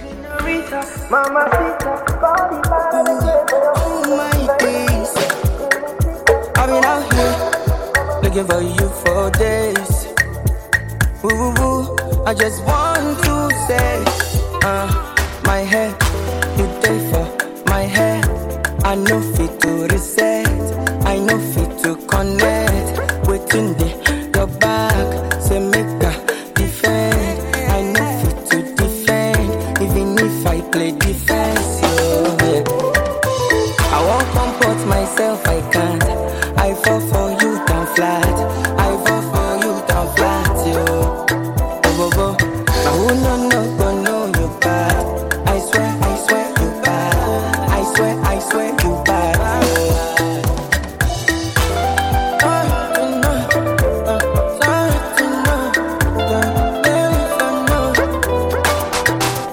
No, do me long thing, something wicked there for your body now. No. I did for the mountain, waiting for so long. Oh, no. My head, you there for my head. I know fit to reset, I know fit to connect. Waiting there, your back, say make a defend. I know fit to defend, even if I play defense. I won't comport myself, I can't. Thank you once again to everyone listening online and to everyone here with me on Clubhouse. You are appreciated. We're going to go ahead and get into the details, starting off with international stories. Okay, first up, an unsolved murder amid Costa Rica's indigenous land disputes. And this is out of the Latin American corner. It was about 3 hours after sunset on March 18, 2019, when a resident of Yeri, a remote indigenous settlement near the Pacific coast of Costa Rica, heard the sound of gunfire from his neighbor's home. When two policemen arrived at the crime scene, a couple of hours later, they found a 59-year-old man lying in his bedroom with 7 9mm bullet wounds across his back. News spread quickly of the murder of Sergio Rojas, the most prominent indigenous leader in the country's recent history. Carlos Alvarado, the president of Costa Rica at the time, described Rojas' death as tragic, not only for indigenous peoples, but also for the whole country. Rojas, the leader of the Bribri tribe, had fought to reclaim indigenous ancestral land, the vast majority of which had been illegally occupied since at least the 1960s. Land is vital to the histories and identities of indigenous people around the world, including those in Costa Rica. Their relationship to a given territory is often familial and spiritual, not to mention critical to sustaining their agricultural livelihoods and lifestyle close to nature. Rojas fought not only for land as an economic resource, but for what he believed to be the cultural integrity and dignity of his people. But he had been a controversial figure. In 2010, he launched a campaign to reclaim land, resulting in the seizure of 600 hectares or 1,500 acres of farms and homes owned by people his followers did not recognize as indigenous. At the time of his death, he was being investigated by the local public prosecutor's office for allegedly misappropriating nearly $800,000 worth of funds as president of the local governing body. Rojas's legacy is undergirded by a long and complex history of contention over land in Costa Rica. Legal recognition of Costa Rica's 24 indigenous territories has been a prolonged and convoluted process since the 1930s. A lack of constitutional assurances for property and cultural rights spurred decades of tension, which led to the gunfire that took Rojas's life. At the heart of the violence has been a 1977 law that sowed confusion about who could own property as in indigenous areas. The nation's 8 tribes, who make up 2% of Costa Rica's population of 5 million, live mostly in self-governed remote corners of the country where poverty is high, access to social services is minimal, and disputes over territory are left unmitigated by government or police forces. The law gave the Bri-Bri and another tribe, the Teribe, legal rights to over 29,000 acres of land without allocating funds to compensate displaced non-indigenous residents, despite a vague stipulation that they would receive payment. The failure of the government to compensate landowners or control the illegal sale of land to outsiders has resulted in the displacement of people on both sides of the disputes. Meanwhile, debate about who is considered indigenous is nearly as contentious as the struggle for land tenure itself. Tribes have varying unique qualifiers for certification, a process fraught with disputes. The Bri-Bri, for example, insist on express proof of a Bri-Bri mother, while the Teribe accept Teribe lineage on either the maternal or paternal side within 6 generations. Rojas, who became a lightning rod in his conflict, suffered a previous attempt on his life in 2012 when someone fired at his car. In response, the Inter-American Commission of Human Rights, a regional body with moral authority but little teeth, in 2015, ordered the Costa Rican government to adopt precautionary measures to protect the Bri-Bri and other indigenous people and investigate any danger they faced. Critics have said that no effective safeguards were put in place, particularly in the case of Rojas. What we're seeing here is a common thread throughout the Caribbean and Latin America. The indigenous. Why are they always being displaced, taken advantage of, imposed upon? At the end of the day, the indigenous are the original inhabitants of any island and any country throughout the Western Hemisphere, North America, US, Canada, Central America, all its countries, South America, all its countries, and all the Caribbean islands. Why do we feel as though they do not have a right to what was theirs, to what we took from them? And when I say we, I mean external, right?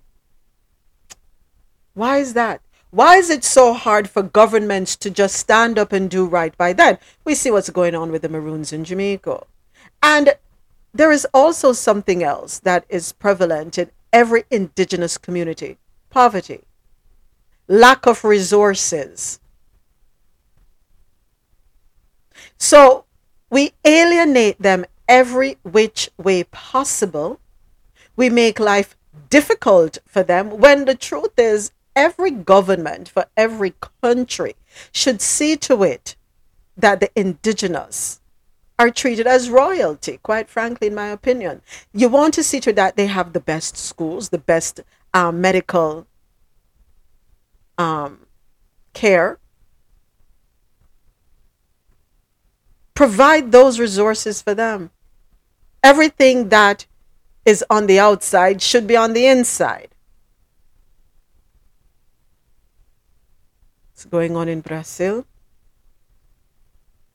It's going on now in Costa Rica. It's going on in Nicaragua, Honduras, Guatemala,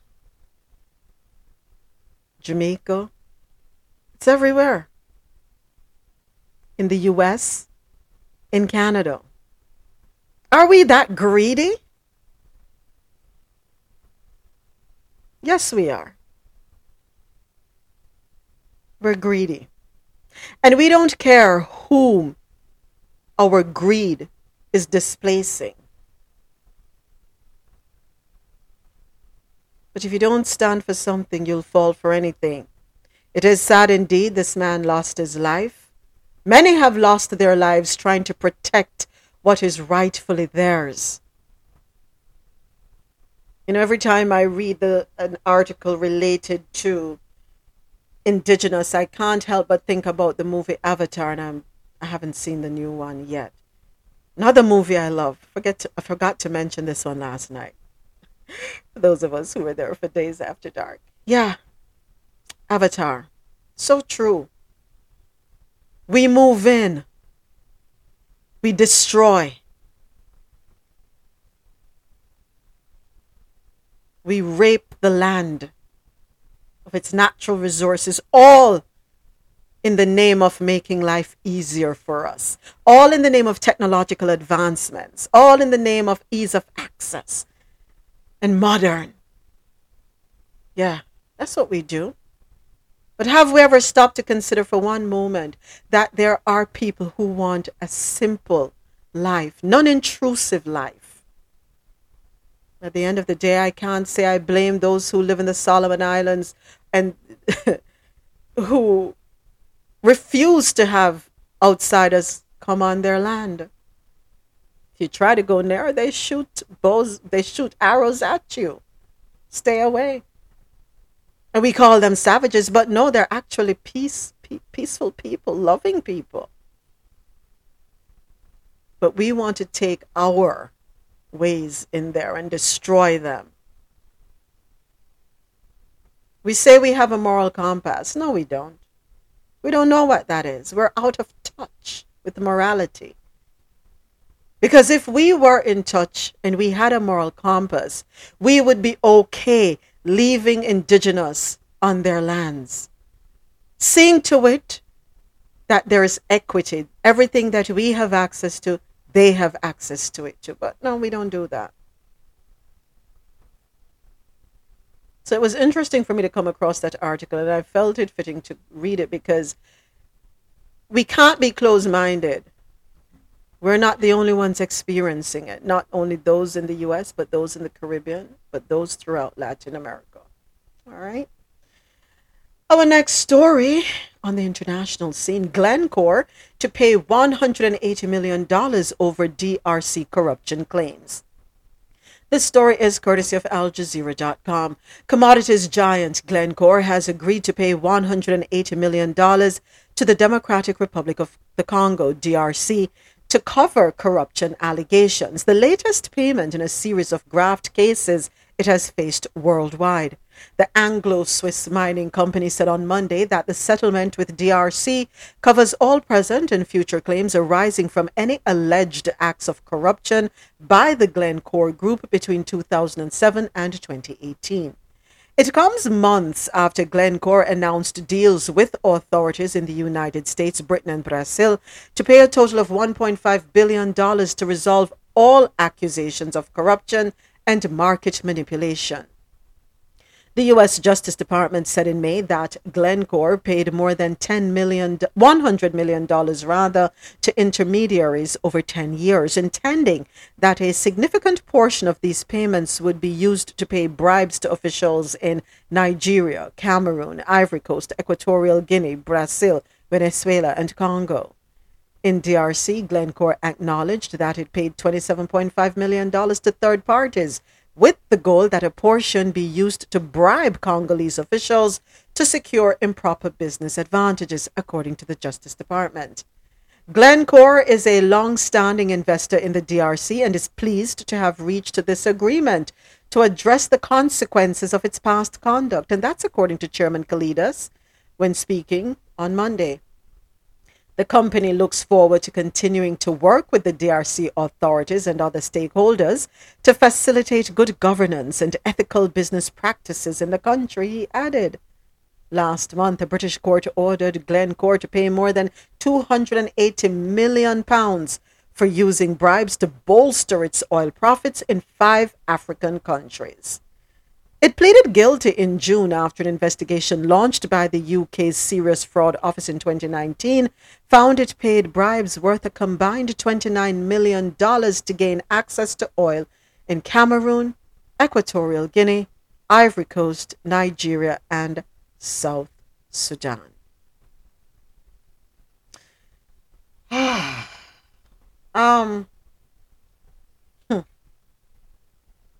they lock shop and move out? Because how can you trust them? Yes, they had to be taken to court. Their corruption revealed. They pleaded guilty. But are you really comfortable moving forward with them? Because what I am hearing is that we're going to keep them because we're going to continue to benefit from the corruption. I think they need to go. And, you know, while we're here pointing fingers at companies, European companies, let us also point the fingers of the leaders and those in positions of power in these African countries who chose to take advantage of their own people because of greed. At the end of the day, nobody truly cares about anybody. They say they do, but they don't. Everybody's out for self. Why is it that the leaders of these countries or those who were in the positions to negotiate these deals didn't say, oh, let me blow the whistle here? No. We are going to set a precedence. You're not going to come in here and operate as you will and think that money is going to let us turn a blind eye and shut us up.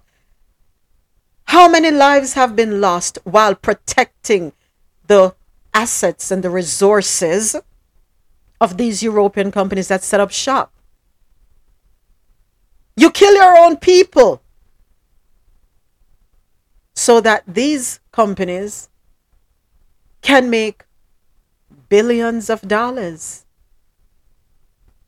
I think they need to go, quite frankly. And I think countries throughout Africa where there are European organizations set up doing mining, because Africa, the continent, has everything the world needs, right? Everything. They need to change how they negotiate contracts and deals and keep everything above board. Everything must be in favor of the citizens of the countries. Stop taking bribes so that you can roll around in your G-Wagons and your Maybachs. Stop taking these bribes to give your children Lamborghinis,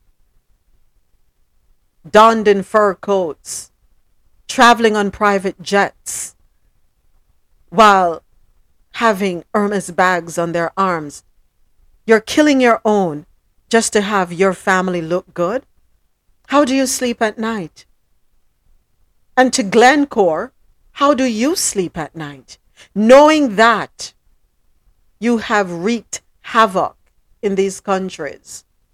Do I think the money that they're paying is enough? No. I don't think so. Okay, you paid $100 million over 10 years. What is that? $10 million a year? Is my math right? Yeah. What is that? And that $100 million was spread over how many countries? Come on now.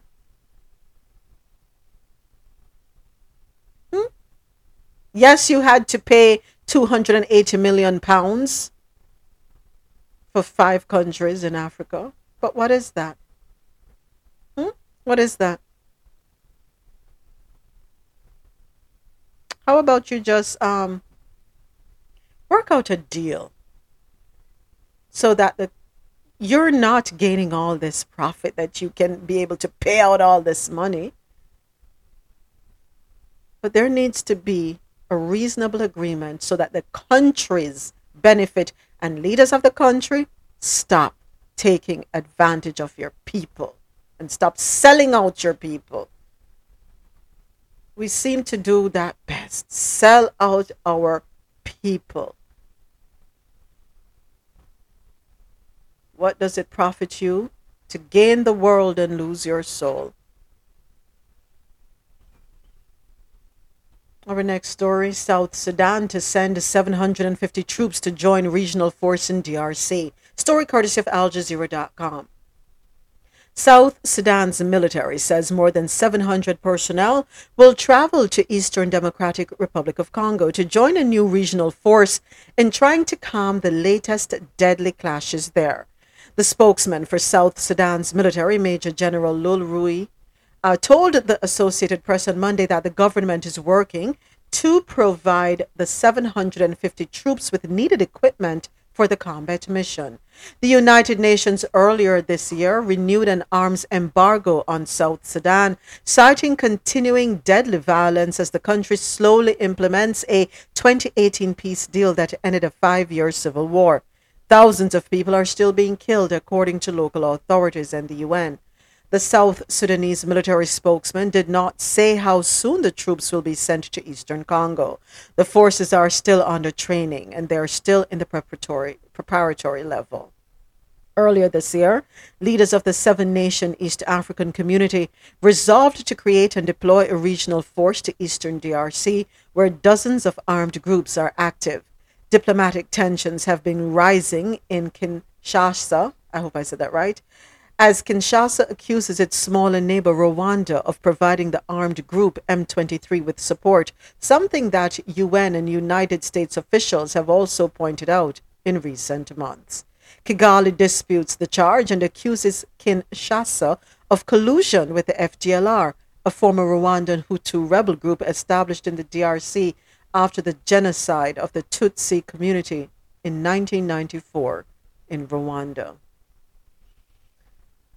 I'm tired of hearing about these rebels and the wars and the genocide that we're inflicting on ourselves across the continent, specifically in DRC. Our next story, we head to India. India signals its continuance to buy oil from Russia. India will prioritize its own energy needs and continue to buy oil from Russia, its foreign minister has indicated, as Western governments implemented a price cap to squeeze Moscow's earnings from oil exports. Minister of External Affairs made the comments on Monday after holding talks with his visiting German counterpart.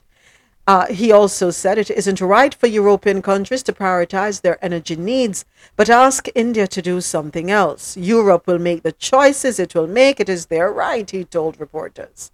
India has so far not committed to the $60 per barrel price cap on Russian oil set by the European Union and group of 7 major industrialized countries.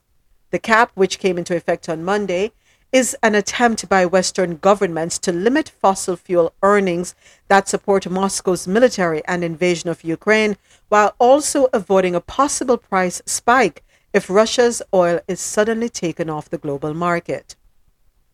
He also did not make any direct reference to the price cap, but said the EU was importing more fossil fuel from Russia than India.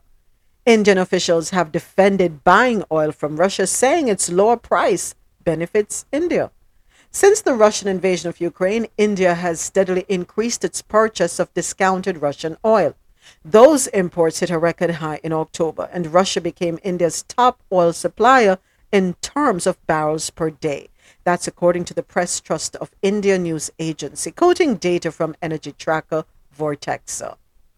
India and Russia have close relations, and New Delhi has not supported Western sanctions on Moscow, even though it has repeatedly urged an immediate cessation of violence in Ukraine. India is also a major market for Russian-made weapons and has so far abstained from voting on UN resolutions critical of Moscow's war. I'll say this to the Western world. Mind your business to some degree.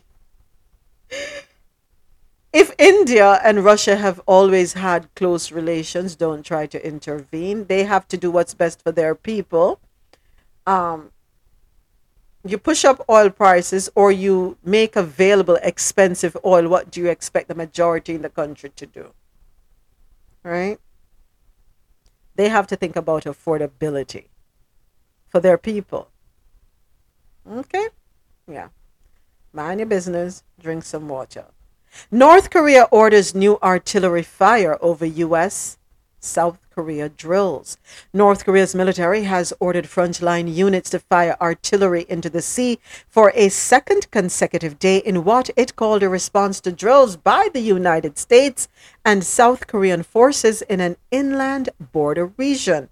The order on Tuesday came a day after North Korea fired about 130 artillery rounds into waters near its western and eastern sea boundaries with South Korea. A spokesman for the North Korean military said the latest planned artillery barrage was meant as a strong warning to Seoul and was in response to signs of South Korean artillery exercises in the border region. The official called on Seoul to immediately stop its provocative military actions. The South Korean and United States militaries are currently conducting live fire exercises involving multiple rocket launching systems and howitzers in two separate testing grounds in the Cheonan, and I know I butchered that one, whatever, region, which began on Monday and will continue until Wednesday. The allies say the drills are necessary to deter nuclear-armed North Korea, which tested a record number of missiles this year and has made preparations to resume nuclear testing for the first time since 2017.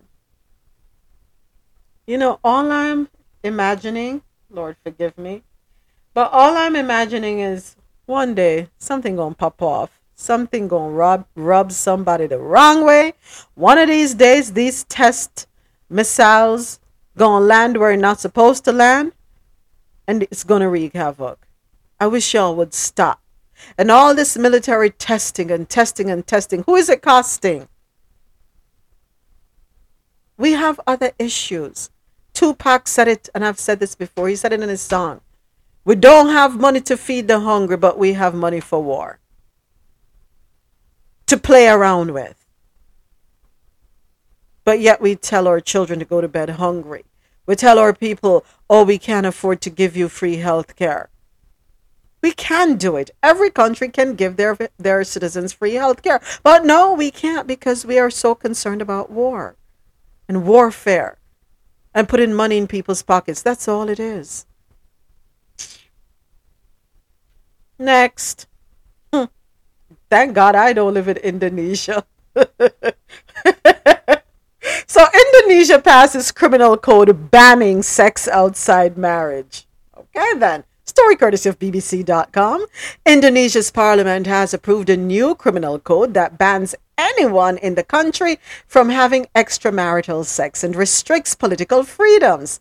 Sex outside marriage will carry a jail term of up to a year under the new laws, which take effect in 3 years. The raft of changes come after a rise in religious conservatism in the Muslim-majority country.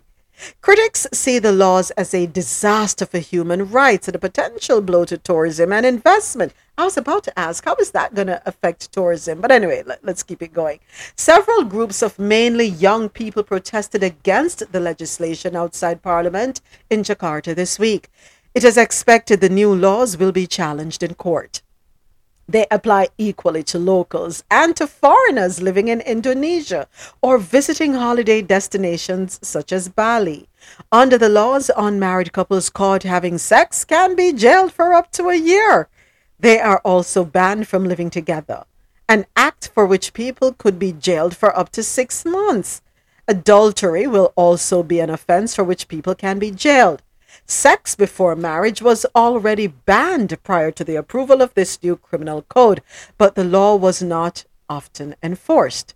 The old law defined adultery as sex between a married man and someone who was not his wife, while the new law bans all sex outside of marriage, including between unmarried couples. The sentencing for those caught has also been increased from 9 months to a year. Supporters of the new legislation say changes were made to accommodate concerns of critics. For prosecutions to start a complaint, a complaint must be filed by the children, parents, or spouse of the accused couple. Ajeng, a 28-year-old Muslim woman living in the West Java city of Depok, said she was now at risk for living with her partner for the past 5 years. With the new law, both of us can go to jail if one of the family decides to make a police report, she told the BBC. What if there is only one family member who has a problem with me and decides to send me to jail? I think living together or having sex outside of marriage is not a crime. In my religion, it's considered a sin, but I don't think the criminal code should be based on a certain religion. She said she had joined the nationwide protests back in 2019 when the law had first been broached. She took the sign for the right to cuddle. I took to the streets. However, on Tuesday, Parliament unanimously approved the new code of over 600 articles. So, if you're single, but you're going to Indonesia with someone, please don't go there having sex. Don't even stay in the same room. Because if you're caught, you are going to be subject to the same laws as everybody else. This is just preposterous. Darn it.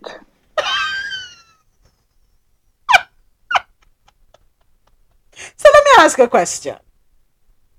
You put them in jail. What, they're not going to have sex in jail? What's going to happen at that point? Huh? You put them in jail, which I think jail is a breeding ground for homosexuality, if you ask me. Right? You lock somebody up away. They're going to start having sex with each other.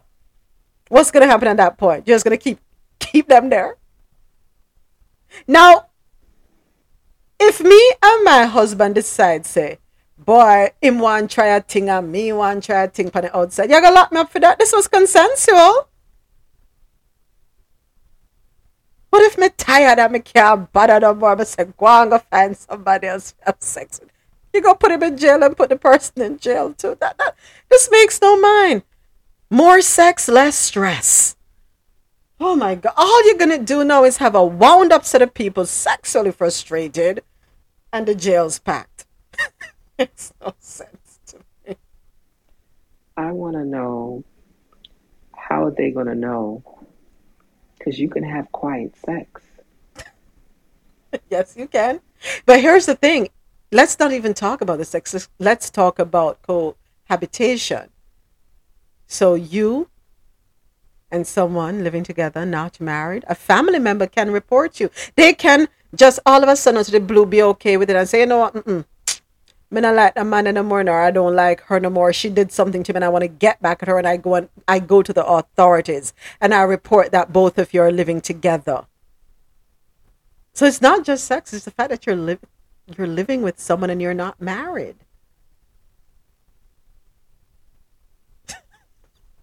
Unmarried couples. And if you're caught having sex, you know what?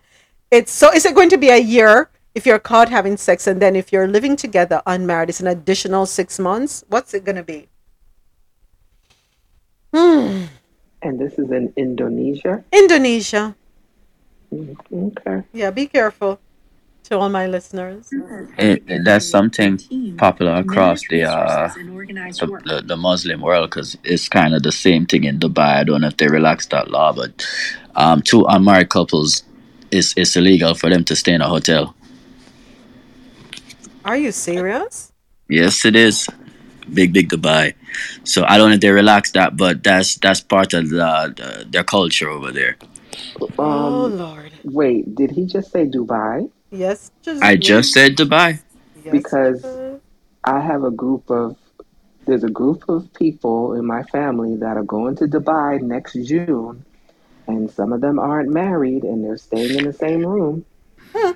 Yeah, yes, it's illegal. I don't think it's like enforced or anything, but in general, it's illegal. So probably like as tourists, they don't enforce it, but for their citizens, they can indulge in certain things. Yes, but that's part of the law. It's a Muslim thing.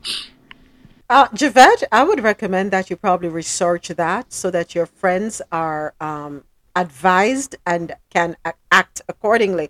But Bali says it will affect tourists as well as citizens.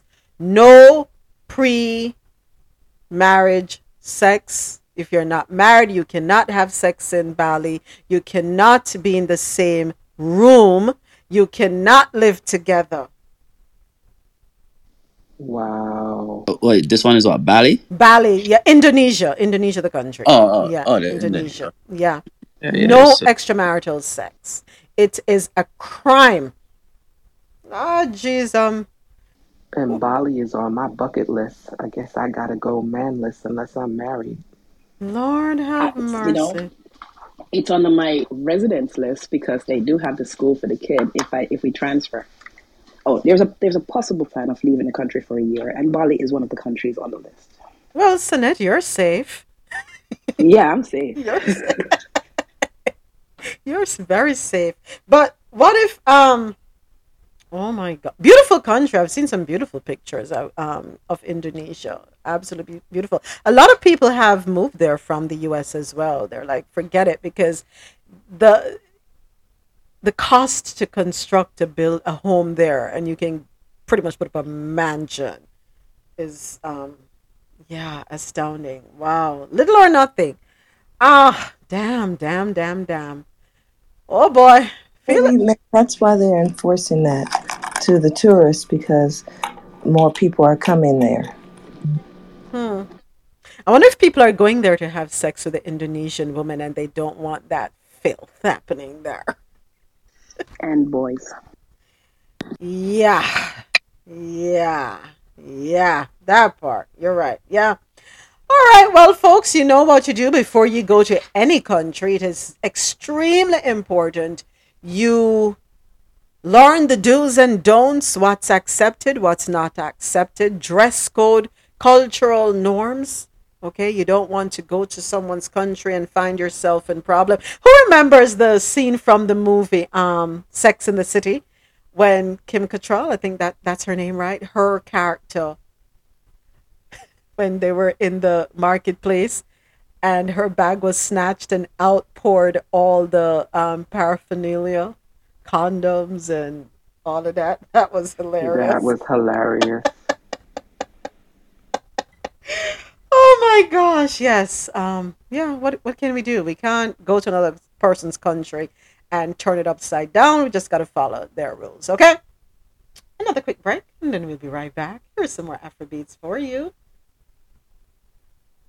You see, I tell you, this thing here is messing with me today, and I'm not in the mood for it. 1 minute it wants to play, the next minute it doesn't. Let's see. I guess it doesn't want to play. All right. I'm not going to argue with it. It will come in when it's ready. We're going to keep it moving and go on to stories out of North America. How is it going up there in Georgia? I know Rosolo is under the weather. Do not speak, Rosolio. Do not speak. I know you're under the weather, but she braved it. And I'm speaking. Good morning. Good morning, everyone. We're all nervous here in Georgia. But so I was back in the house within 30 minutes. So although feeling sick, I don't feel bad. I got it done. I know that when I was leaving my location, they were tons of cars coming in. So I got there in time. So we're just crossing our fingers and hoping that the ex-football player gets shut down today. And I never have to listen to him make another speech. That's what I'm hoping for. What's pronouns? Did he say that?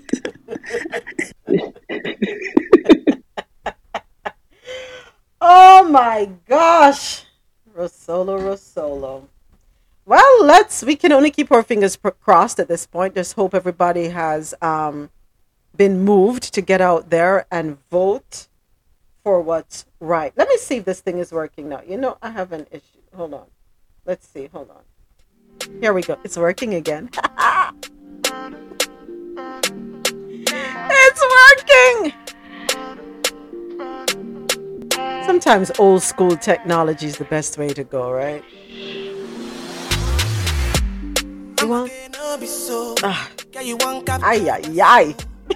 we go. I hope you're hearing, because I have the red bar.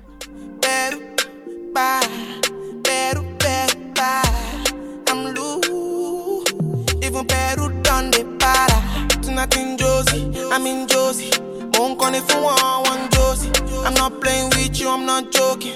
My thought of mom is loaded. Me, you can fuck up, but I'm on body. I'm on duty, but I'm on lucky.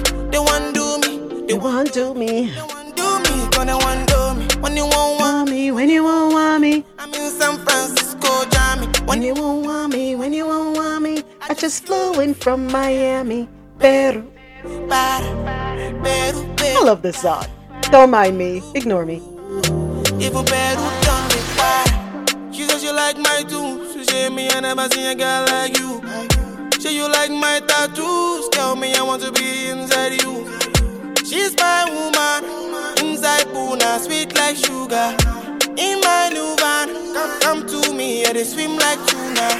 When you won't want me, when you won't want me, I'm in San Francisco, Jammy. When you won't want me, when you won't want me, I just flew in from Miami.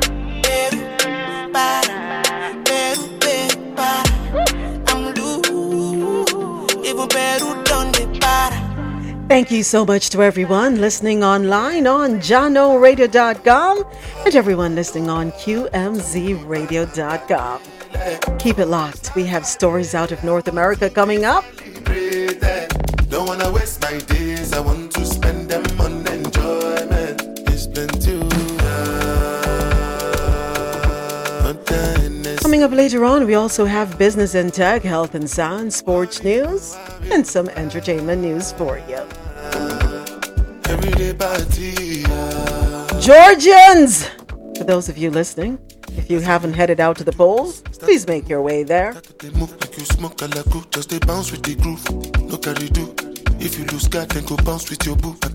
the right thing, not just for the state of Georgia, you're doing it for the entire country.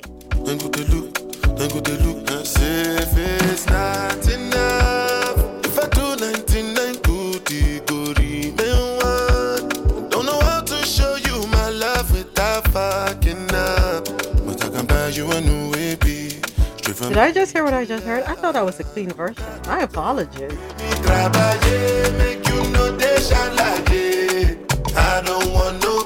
see, the accent gets me. Okay. For this life I day, I want to be celebrated. Don't wanna waste my days, I want to spend them on. Thank you to everyone here with me on Clubhouse, where the conversation happens. Thank you so much for hanging out with me.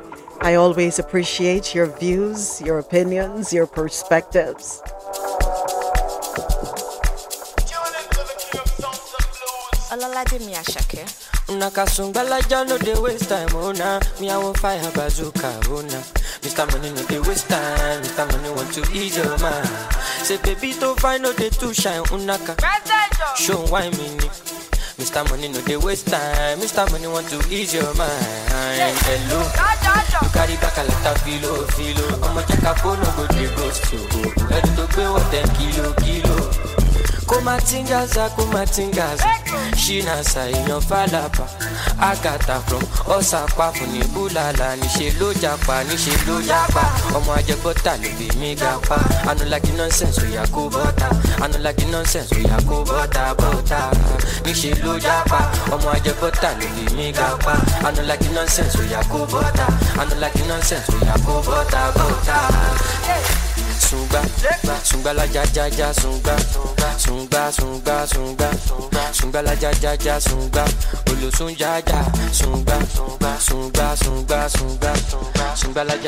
sunga. I know your friends, they never want you for me. 25 after the top of the hour. It cost me nothing, I can play a little more music. I'm a certified loner, so nobody get time for company. It's an Afrobeats day right here on Turned Up Tuesday and Coffee and Toe. Enjoy. So many talking is a good when everything nice gone bass up. You see the flow, it is up. I tell my mama, don't you worry for me, that I am good on my own. I've made my peace with my soul, and I no concern anybody who wants change up for me. I'm a certified loner, but I'm a stepping out the room with my head up high. All of them cameras light on me. If you ready, make we go outside. You already know it's summertime. Scatter the party, turn the club upside down. Make a drink and shy, oh, till I can feel my face no more. Till I can feel nobody get time for competition. I'm gonna know her condition. Nobody can take my position. It's short for me, oh, till I hang just see, oh. So many talking is a good stuff. When everything nice, gone grass up. You see the flow, it is out. When you talk, it is I tell my mama, don't you worry for me, that I am good on my own. I made my business my soul. Say you never love, say you never love another, baby. Can it come this up? Can it come? I want to know. Say you never love, say you never love. Aradu, imagine paradise. Aradu, Oru did you connect?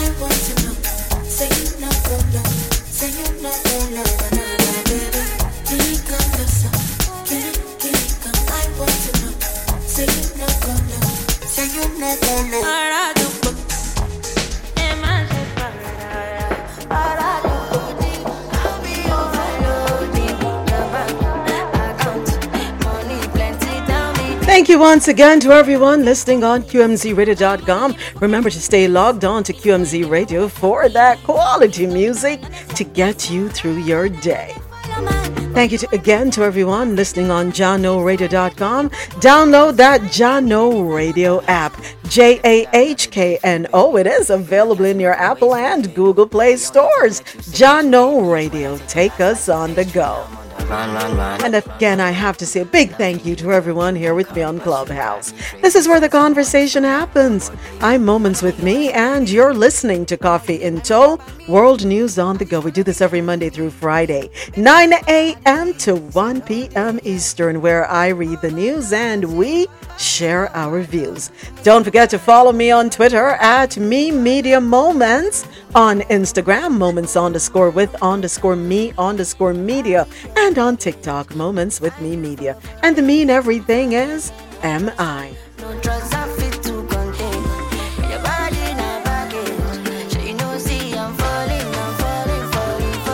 And we only have time for one more. 1 minute to the bottom of the hour. Just gonna squeeze this one in real quick.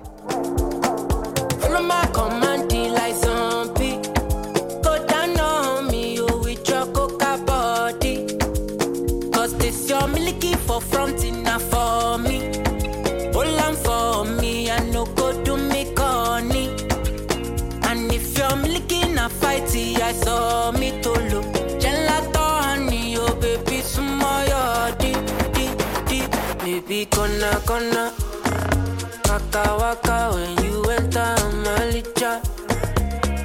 All right, and it's time for us to get back to our stories. First up, we head up to Georgia. We make a stop in Georgia.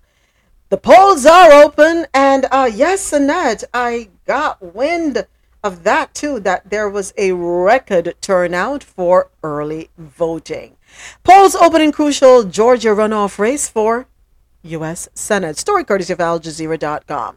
Polls have opened for the United States Senate runoff election in Georgia, a tight race that has drawn a record number of early voters. On Tuesday, the Georgia electorate will decide whether to send incumbent Democrat Raphael Warnock or his Republican opponent Herschel Walker to Washington to be sworn in with the new Congress in early January. Fingers crossed, fingers crossed, fingers crossed.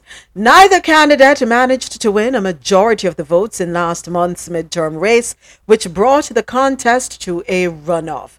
November's midterm elections saw the Democrats narrowly lose control of the House of Representatives, but they retained a slender majority in the Senate, with 50 seats plus the tie-breaking vote of Democratic Vice President Kamala Harris. Still, the Georgia Senate race has significant implications for U.S. politics. Senators are elected to six-year terms. So, winning Georgia's open seat would help either party well beyond the next Congress, which expires in 2025.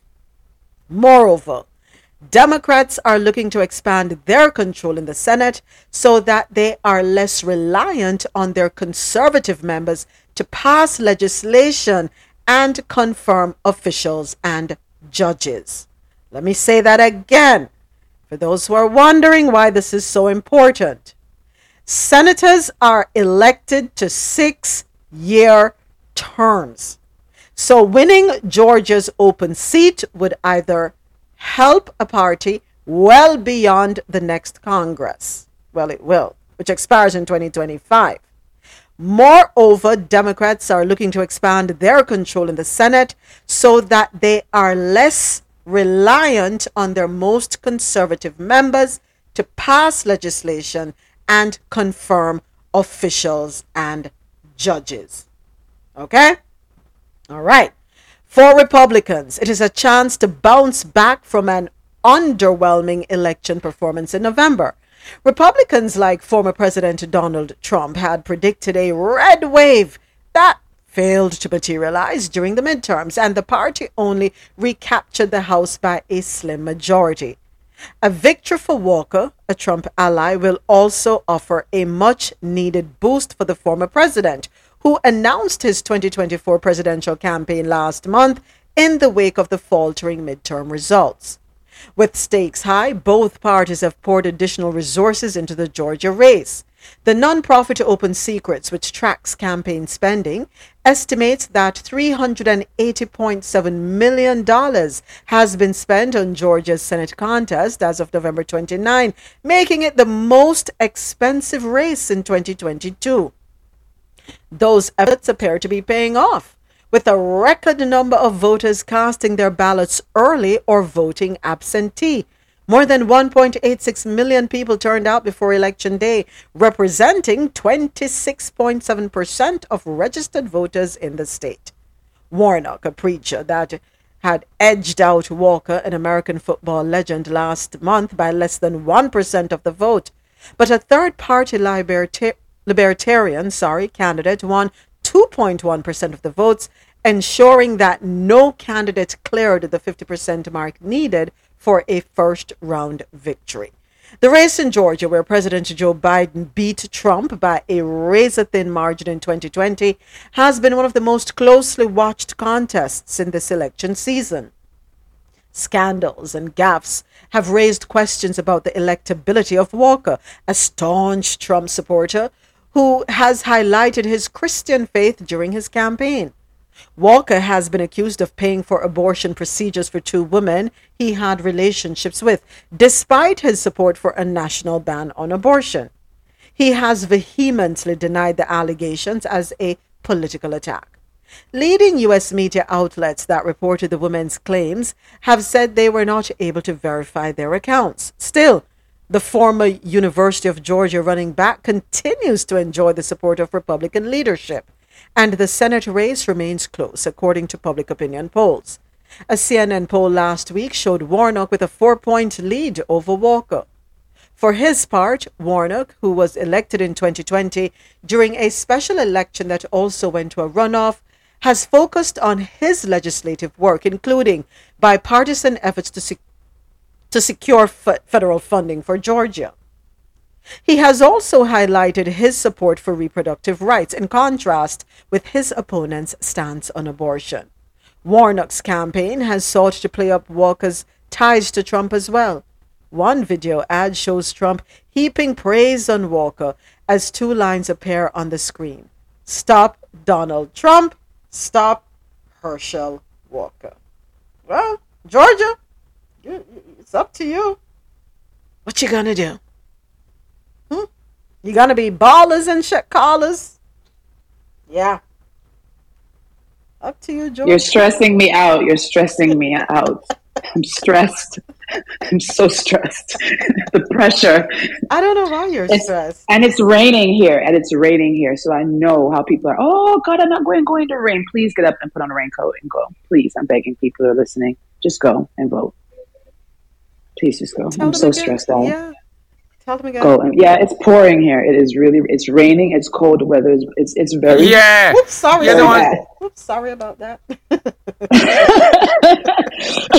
Excuse me.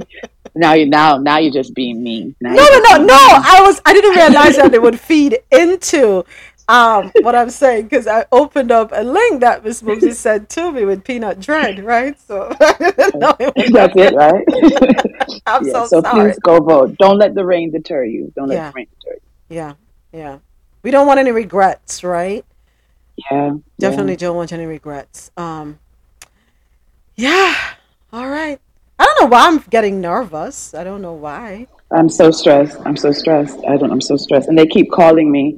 Like Caribbean Live TV just called and they're doing a live show. Mm-hmm. And they're like, oh, so come and broadcast live. I'm like, it is 11:30 on Tuesday and you're asking me this right now. No.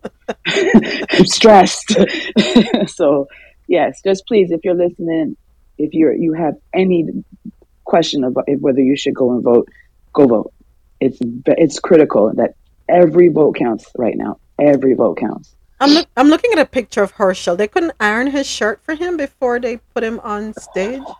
Girl, that man. And I'm looking. What's the name of the character on Fat Albert? I don't know.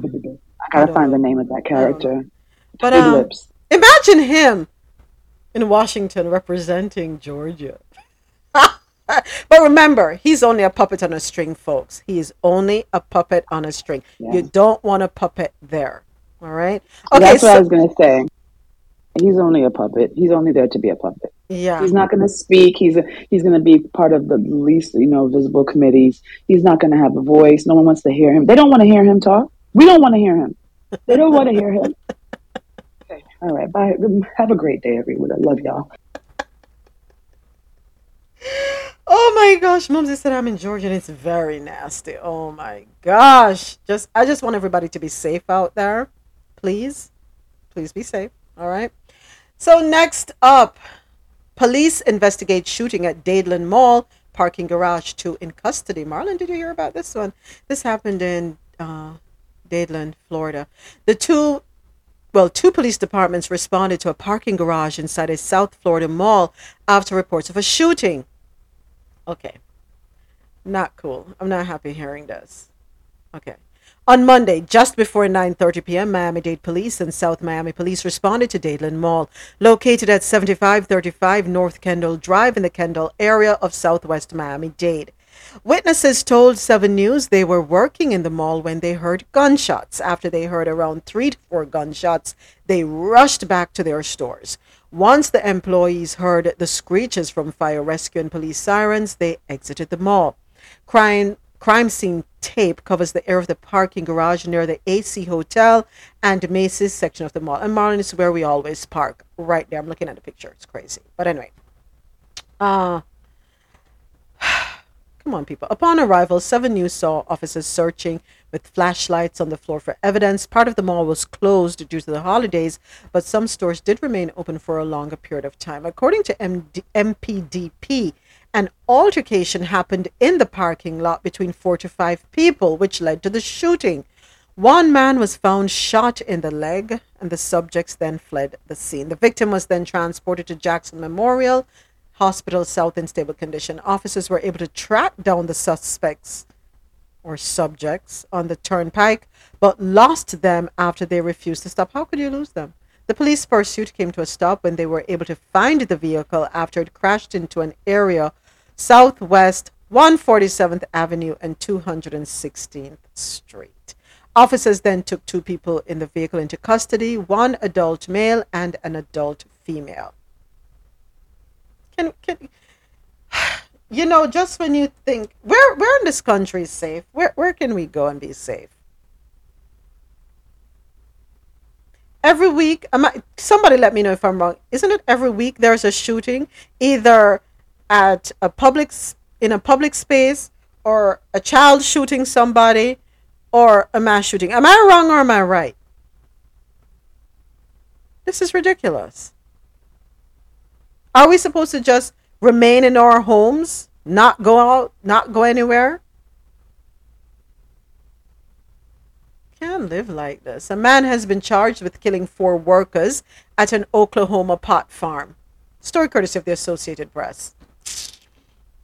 A man accused of killing four workers at an Oklahoma marijuana farm had demanded the return of his $300,000 investment in the operation shortly before he started shooting, prosecutors allege in court documents. Chen Wu, 45, was charged on Friday in Kingfisher County with 4 counts of first-degree murder and 1 count of assault and battery with a deadly weapon in connection with the November 20 killings.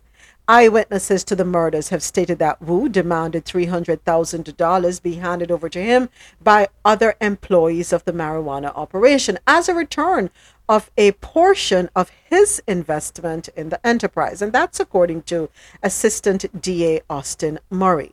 The fact that it could not be handed over on a moment's notice is what precipitated the mass murder. Prosecutors on Friday also filed a motion that Wu would be held without bond. Okay. Oh, Lord have mercy. Killed in the attack were Kirong Lin, Chen He Chun, Chen He Kiang, and Fang Hu Li. A 5th person, Yi Fi Lin, was wounded.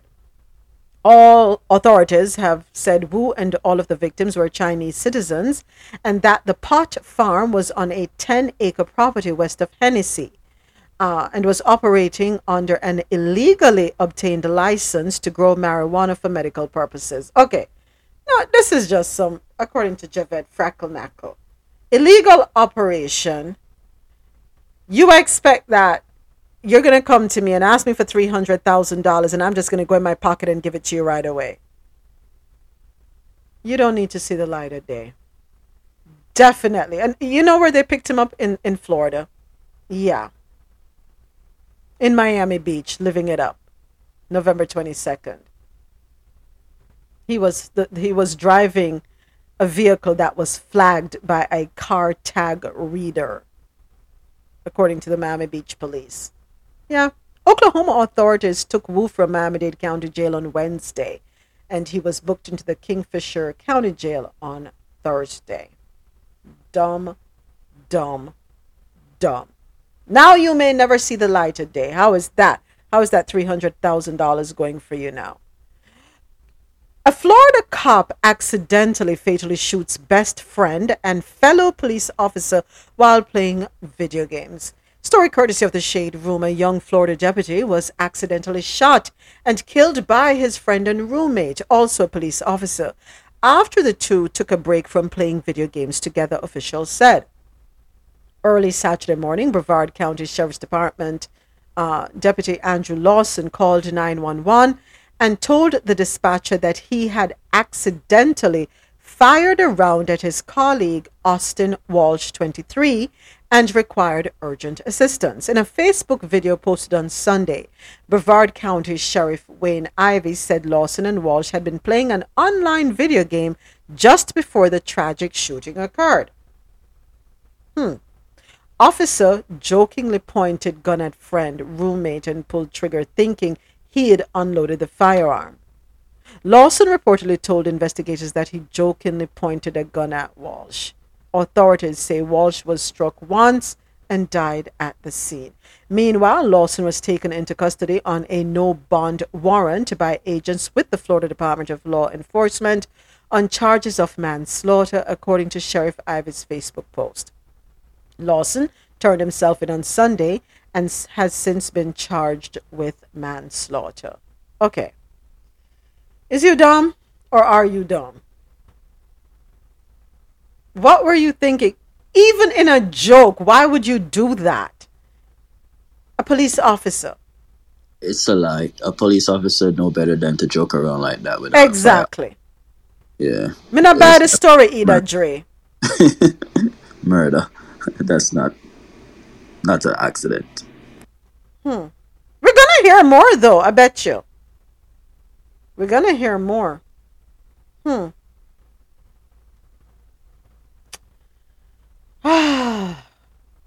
Senseless. All right, and time for business and tech news.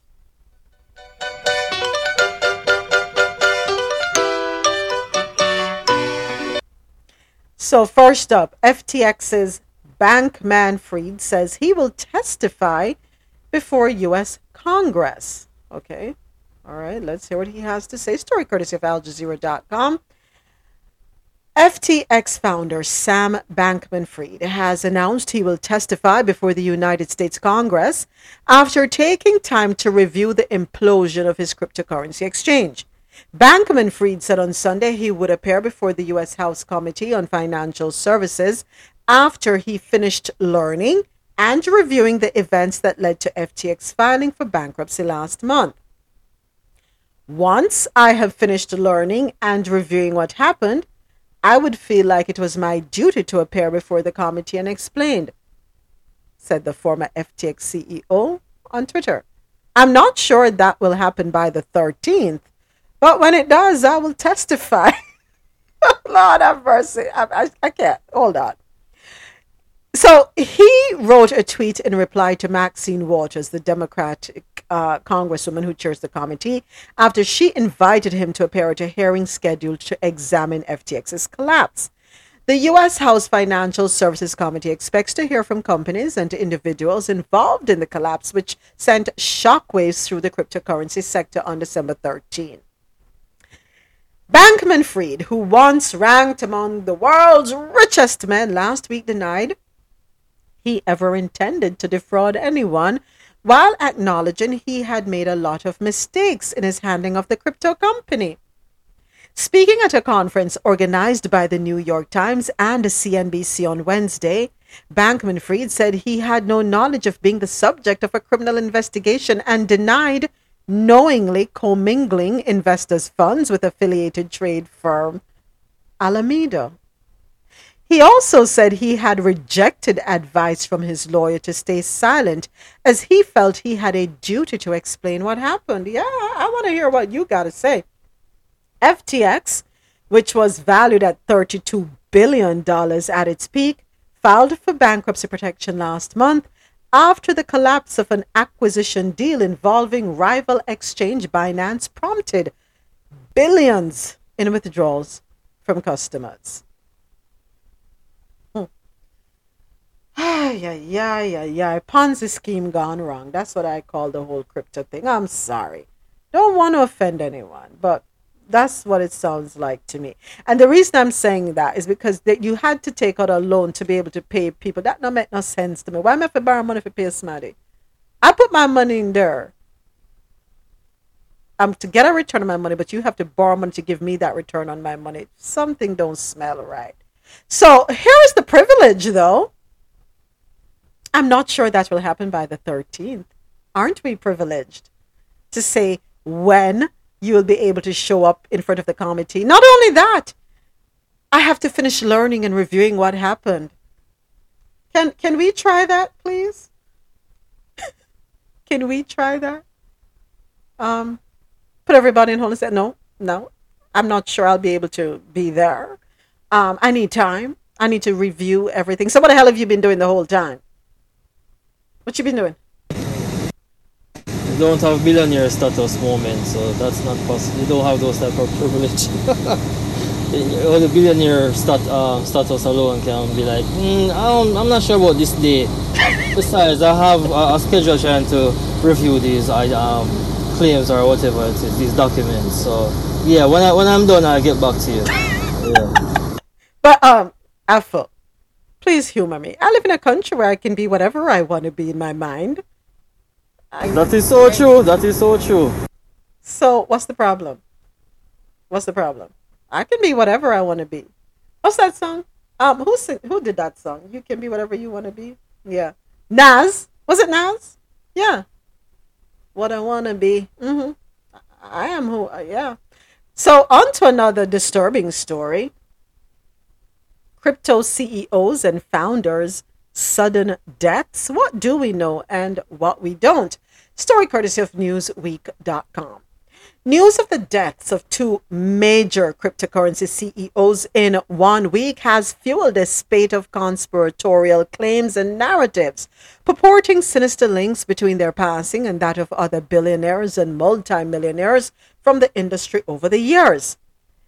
I can't pronounce this. Is it Tian Kulando and some another Tehran, who both died within the past fortnight, had fortunes estimated to be worth billions of dollars and are now at the center of new conspiracy narratives on social media, despite limited to no evidence that either died as the result of a plot against them or other foul play. It follows only a month after millionaire cryptocurrency developer Nikolai, can't pronounce his last name, who is 29 years old, drowned in Puerto Rico. Their passing prompted some people online to search back to other mysterious or unexplained deaths and disappearances, again, with little to connect these individuals beyond the source of their wealth. The volatility of cryptocurrency, its various adjacent scandals, and its touted utility as a decentralized alternative to traditional banking systems with vast potential for money laundering has invited dramatic conversation and wild theorizing, even when evidence is either lacking or non-existent. Reports of any new deaths, these conversations show, are ripe for exploitation by the conspiratorially minded. With this in mind, Newsweek explored the history building up to recent events in an attempt to pick apart some of those threads. Among the earliest deaths to fuel speculation in some conspiracy theory circles is that of 28-year-old Autumn Radke, who died in 2014. The CEO of currency exchange First Metal Limited, Radke died in Singapore, with a Singapore coroner's court ruling her death as suicide. The coroner cited Singapore's Straits Times found no foul play, noting that she had been looking into suicide methods before her death and had confided in friends and colleagues about her stress. Okay, that's one. Among the most controversial deaths in the cryptocurrency industry was that of Gerald Cotton, the founder of Quadriga CX, once Canada's largest cryptocurrency exchange, who died during his honeymoon with his wife Jennifer Robertson in Jaipur, India in 2018. According to an investigation by Canada's Globe and Mail, Cotton, 30, are you paying attention to the ages, folks? Pay attention to the ages, 30, died from complications related to Crohn's disease, and Robertson's returned to Canada with his body. The price of Bitcoin had begun to crash before his death, and his company was on track to lose millions of dollars. At the time of his passing, he had a net worth of over 250 million Canadian dollars and the passwords to Quadriga's accounts. According to a Netflix documentary about him, at least 110,000 customers were affected. Okay. However, after an investigation by the Ontario Securities Commission, it was discovered that Quadriga CX was essentially a Ponzi scheme. Lord have mercy. Call me brilliant. Call me bright. Call me smart. I hadn't even read the article yet. Didn't I say Ponzi scheme?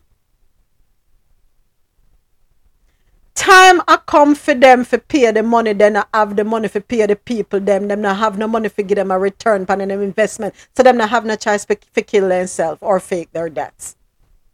Me done. That's such a waste of life for me. Because after you done steal everybody's money, then you just go and kill yourself afterwards. What was the point? Because no, what happened, Javette? They're cornered and they don't want to face the consequences.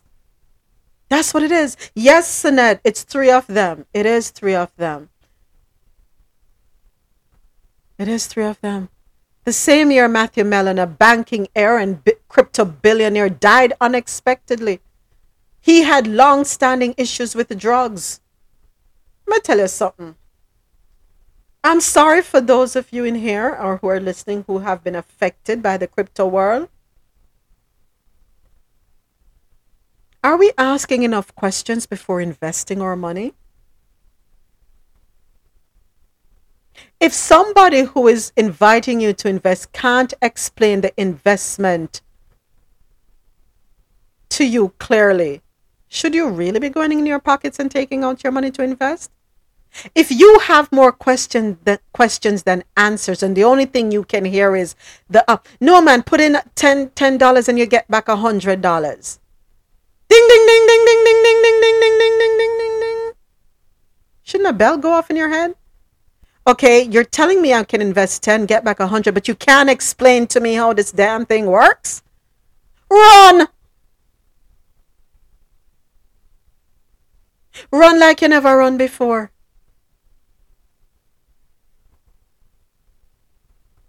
This don't make no sense. They had no choice but to die because them can't explain where the money go. Them not have the money to give back to people. The crypto world ain't real.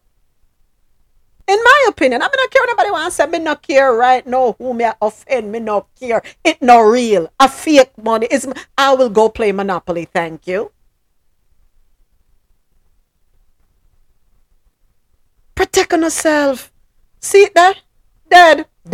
It's them stress out. Stress and mad them. You sit down and you create a way to scam people. It's scamming. And that is why they don't want it to be regularized. Okay, you know, we talk about Wells Fargo and Chase and Bank of America and all of them scamming us. But at least if I have $10,000 in the bank, at least we know I can't get that back because it is federally insured. I can't get back nothing from crypto. Can't. Can I go to any crypto agency and say, show me my money now? Me can't do that because it don't exist. Where it exists, please somebody tell me where I can go and look at my crypto money. I can walk into a bank and say, I have $12,000 in my account. Can you draw it out and put it up here, please? And then I can decide if I want to walk out with it or not. We know it's not that easy. I have to fill out paperwork to get your one money, right? But at least another scam is coming, folks. I don't know what it is, but another one is coming. Open uno yai. Pay attention. Don't be penny wise and pound foolish.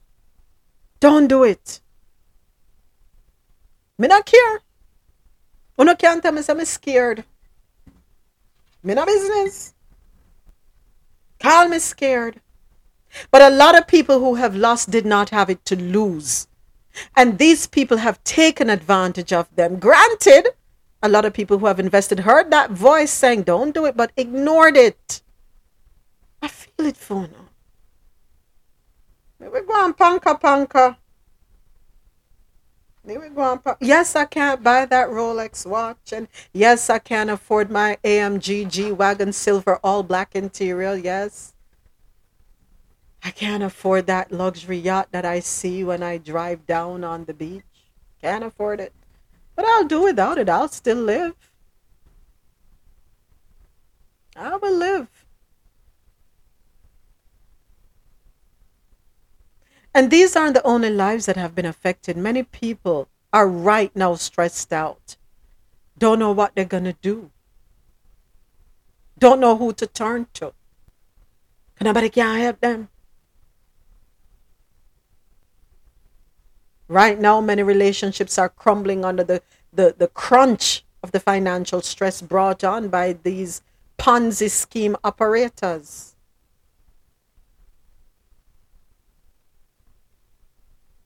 I don't know how the virtual world works, but I wouldn't be surprised if I hear that's the next one. Ain't gonna lie. I'm not trying to dim anybody's light here, but I wouldn't be surprised. Building land in the virtual world. Me can't live panny, so how me I build panny? God forbid me not pay me. Hold on one second. God forbid me not pay me taxes. I may lose my house to property tax to the county. Me can't go live in the virtual world for the mansion I put up in there. Go ahead, Dre.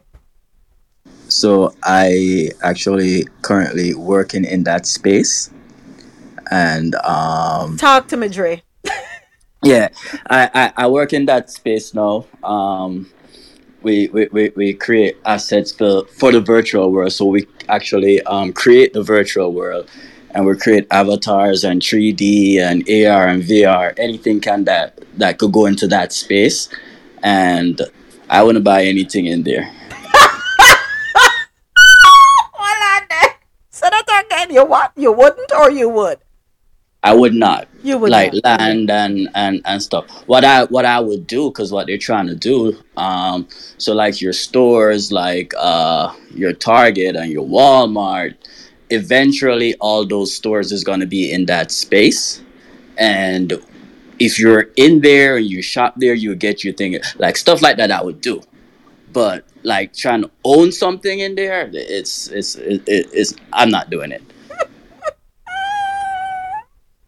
Because me I put on my VR headset and I tell the people that say, I live right here now. Let me tell you something. Lord, Father, forgive me.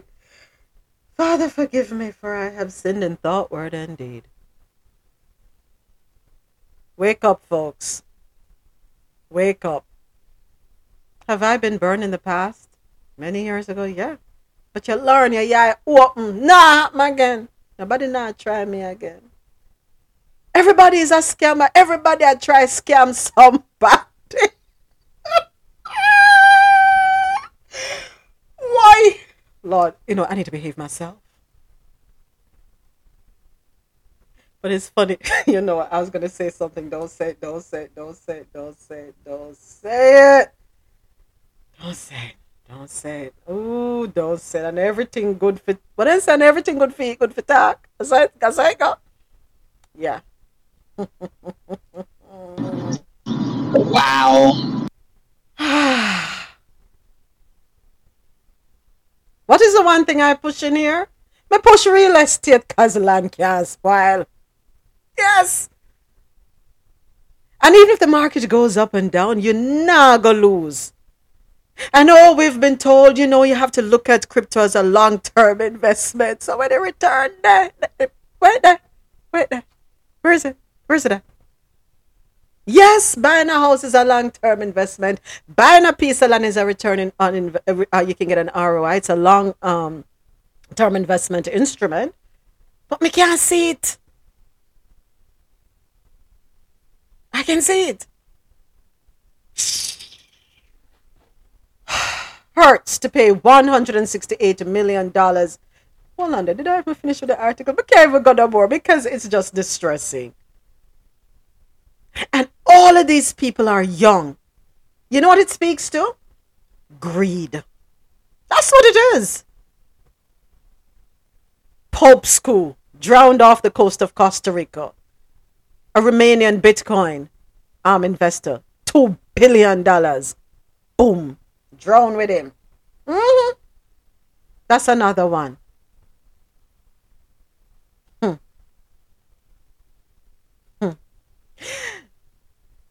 Do not play with people. It will haunt you. Don't do it. Another one. Puerto Rico. Dead. Listen, man. It's not, it's tragic. It's not tragic. It's not tragic. It's exactly what you said it is. It's greed. Mm-hmm. Because if you're going to steal people's money to live off of and floss and make it seem like you making all of this money just now for the people to ask it back, and you get afraid so you kill yourself, again, I say, did you just waste your life? What was the point? So you can have just a couple of years of fun and flossing? Madness. It's not sad at all. Yeah. That I think that also goes back to being emotionally intelligent. Yeah. Yeah. Because the bottom line is there's no such thing as fast money. You got to work for everything you have. Facts. And even the people that steal from other people, their karma is still bad as well. They ain't living the high life like you really think they are. Okay? That smile they have on their face on social media is phony and fake.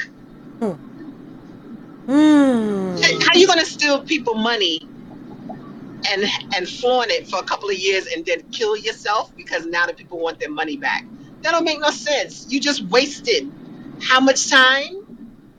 And if you were smart, maybe you would have invested in something that when the people ask for their money back, you can now exchange it for the same cash you've been living off of for how many years? Because if you would have bought a building or something like that, they would have been able to take that money from the building or the business or the property. But no, you walk around wearing the best designer clothes and buying up cars that as soon as you drive it off the lot, it depreciates. I'm sorry. I have no type of sympathy for them. Preach. None. Preach. Never you grudge a man for what I have, because you don't know when to forget it. You hear? Never you grudge a man. You don't know what him have to do to get it. If it's a Toyota Corolla you can afford, drive your Toyota Corolla and keep it moving. If you can afford a C300, buy your C300 and keep it moving. We all like nice things. We all like to see nice things. But we all can't afford the nice things. We're chest high. And we put to a basket where we can't reach it. And what we do? What we do in the end. Because these people, in my opinion, were not millionaires or billionaires when they started, but they devised a way to become billionaires overnight off of people like us who are looking for the next big break. But you said it right, Javed. Real money don't come easy. You have to work for your money and work hard for it.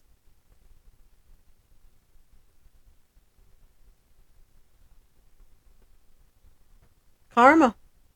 It is. It is karma. Fly high. Sailing around on your yachts. Your Maybachs. Couple Ducati motorcycles. Living the posh life. Looking down on people. That's the thing too, you know, when you start looking down on people. Higher monkey climb, the more he exposes himself. Remember that. Hertz says it will pay approximately $168 million by the end of the year to settle the majority of the lawsuits brought against the rental car company by some of its customers who were wrongly accused of stealing cars they had rented. In April, Hertz CEO Stephen Scher, who took over the role in February, said that he was working to fix a glitch in the company's systems that led to the incidents. Hertz Global Holdings Inc. said Monday that the settlement of 364 pending claims related to vehicle theft reporting would bring resolution to more than 95% of the pending theft reporting claims. He said, "As I have said since joining Hertz earlier this year, my intention is to lead a company that puts the customer first. In resolving these claims, we are holding ourselves to that objective. Hertz anticipates recovering a meaningful portion of the settlement amount from its insurance carriers. The Estero, Florida-based company, does not expect the resolution of the claims to have a material impact on its capital allocation plans for the balance of the year or for 2023. Hertz filed for bankruptcy protection in 2020 as it struggled under heavy debt and a drop in travel caused by the pandemic. It operates Hertz, Dollar, and Thrifty car rental brands. I remember when we brought this story to light earlier this year. Yeah. Well, here are 5 Black-owned skincare brands to shop in store. How many of you have seen the faces of Black-owned brands that are not Black-owned? Have you seen them?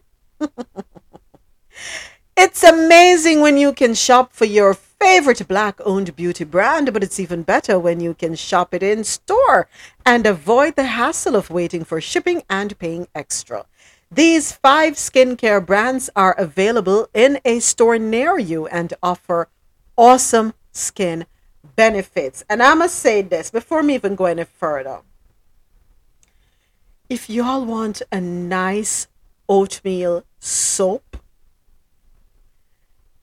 nice turmeric soap, there's a young lady who is here every day, every single day. Please support her, Tasha. Let me tell you something. I struggle with eczema. There's no cure for eczema. Let me say that. There's no cure. But I struggle with it. Depending on, I notice when I eat dairy, I take in a lot of dairy, I have flare-ups. It ravages. Right now I'm going through a rough time with my scalp. But when I have the when I have the outbreak, it's usually around the corners of my mouth, by the sides of my nose, my ears, my eyebrows, and along the lining, my hairline. Let me say it right, my hairline. But I must say this. You see that soap there, that oatmeal soap there, what Tasha make? Me not lie. Me not ask Christ. Yeah. It worked. It has helped me. Yeah. Has really helped. So, no support Tasha. Please and thank you, Tasha. I'm putting your business on blast. Please support Tasha. Follow her. Make sure you support her. All natural skincare products. And she doesn't only do soaps. 2023, Tasha, you going global. Girl. All right, but yeah, it works, and I can attest to it. I can. There is another line that I use too. Oh, and it worked. One of my sons has eczema really bad, and it works wonders on his skin too. And there's another brand that I use. I'll talk about that another time. But yeah, so topicals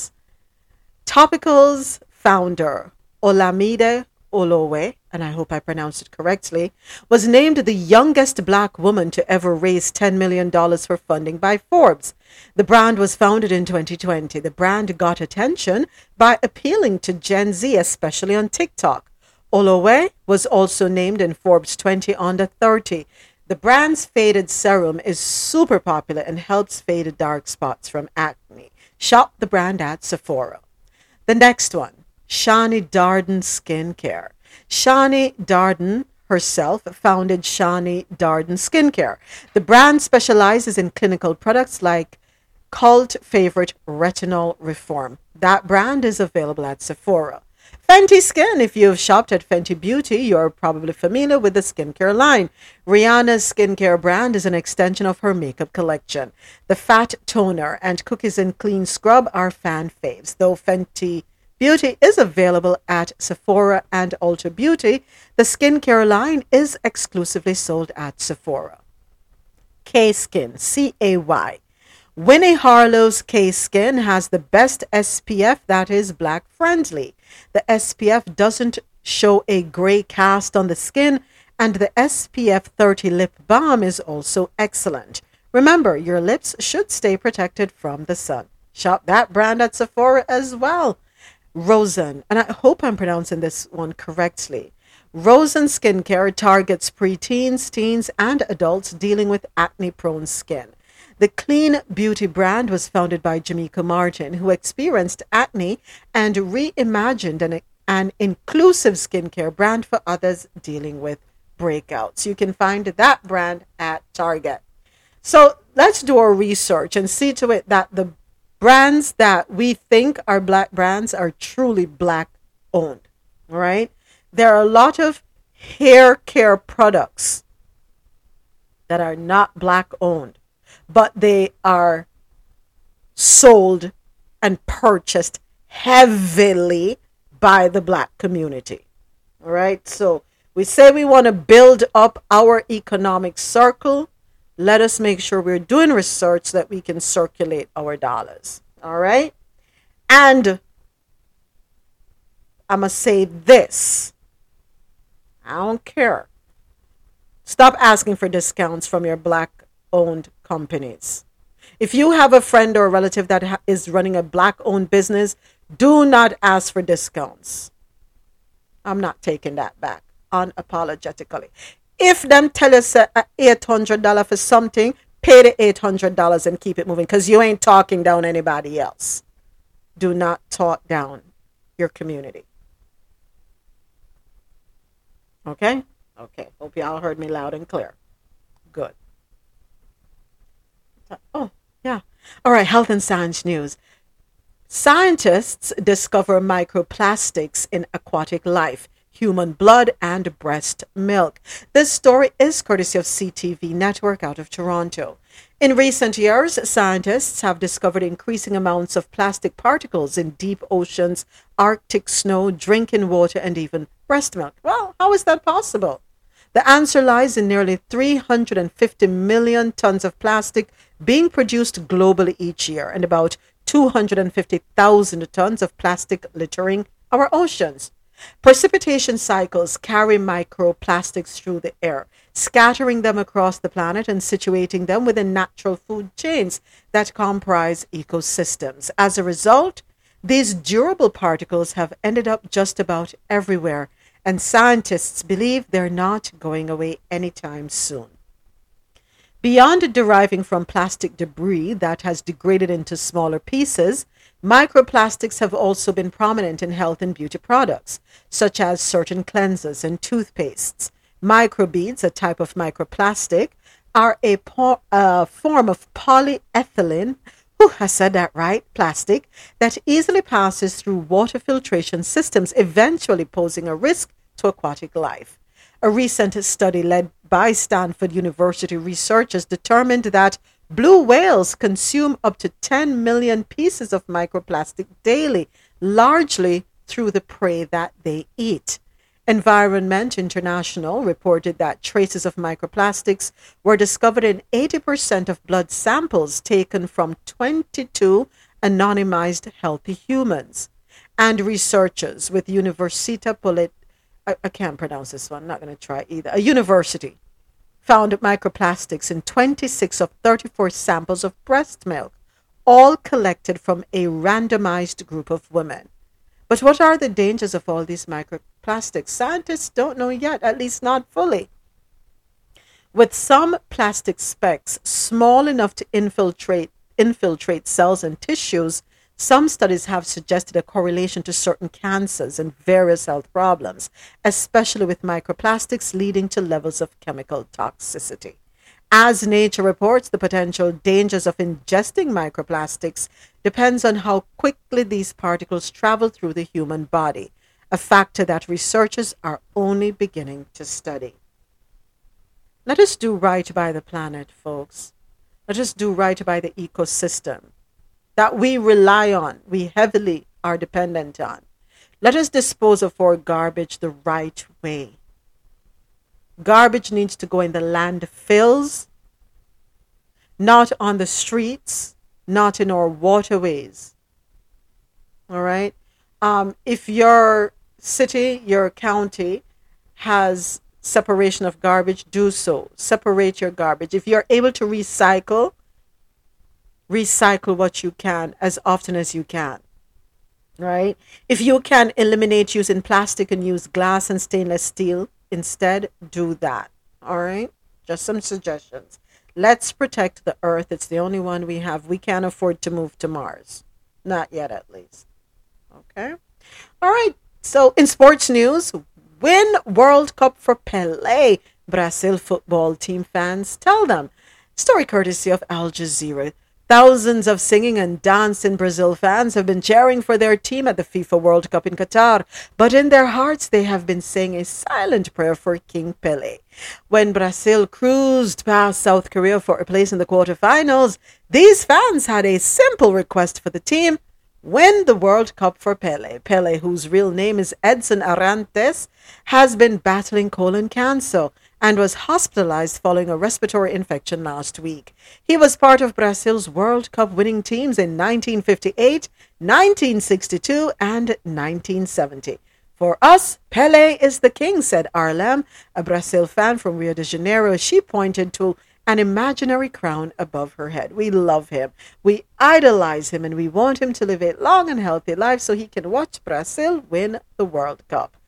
How many people supporting Brazil? I think, how many? I know the whole Jamaica supporting Brazil, all going a match. I don't know what my match for, but normally I do. But there's two great soccer legends right now, and I want one of them to literally have a World Cup. Who are those two? Lionel Messi and Cristiano Ronaldo. Because for me, just like when you have the great Pelé and Maradona, it's just ridiculous for me. Like, we're gonna like, cause these two guys, it's their two last World Cup. I don't want to see. I want to see one of them win.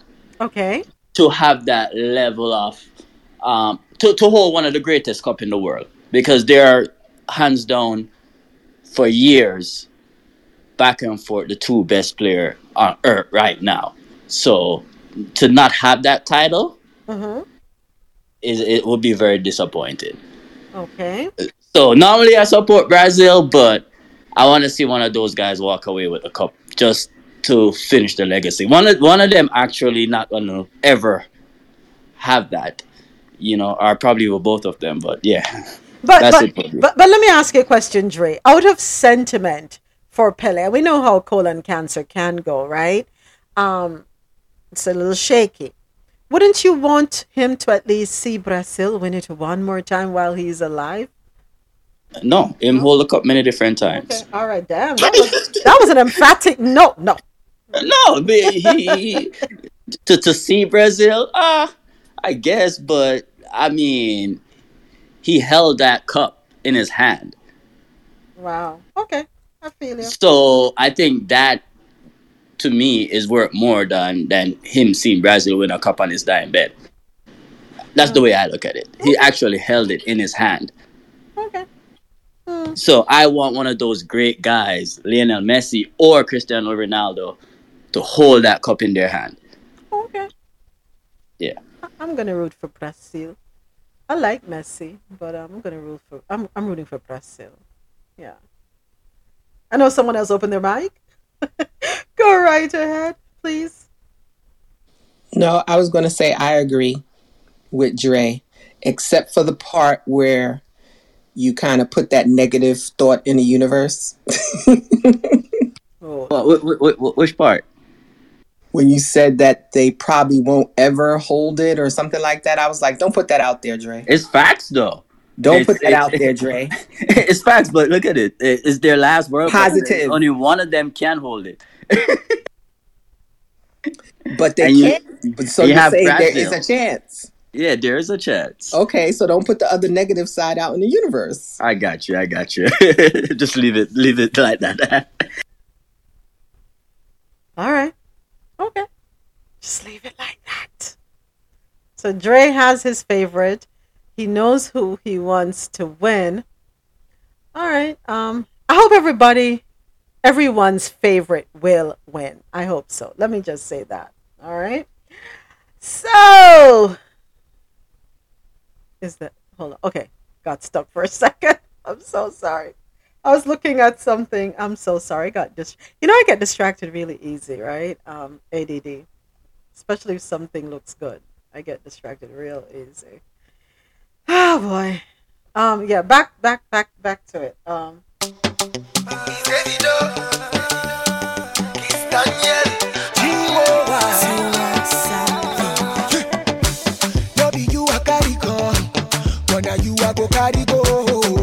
It is Turned Up Tuesday on Coffee and Toe. We're doing it in Afrobeat style today. Thank you so much for tuning in. Thank you for listening. Thank you for joining us.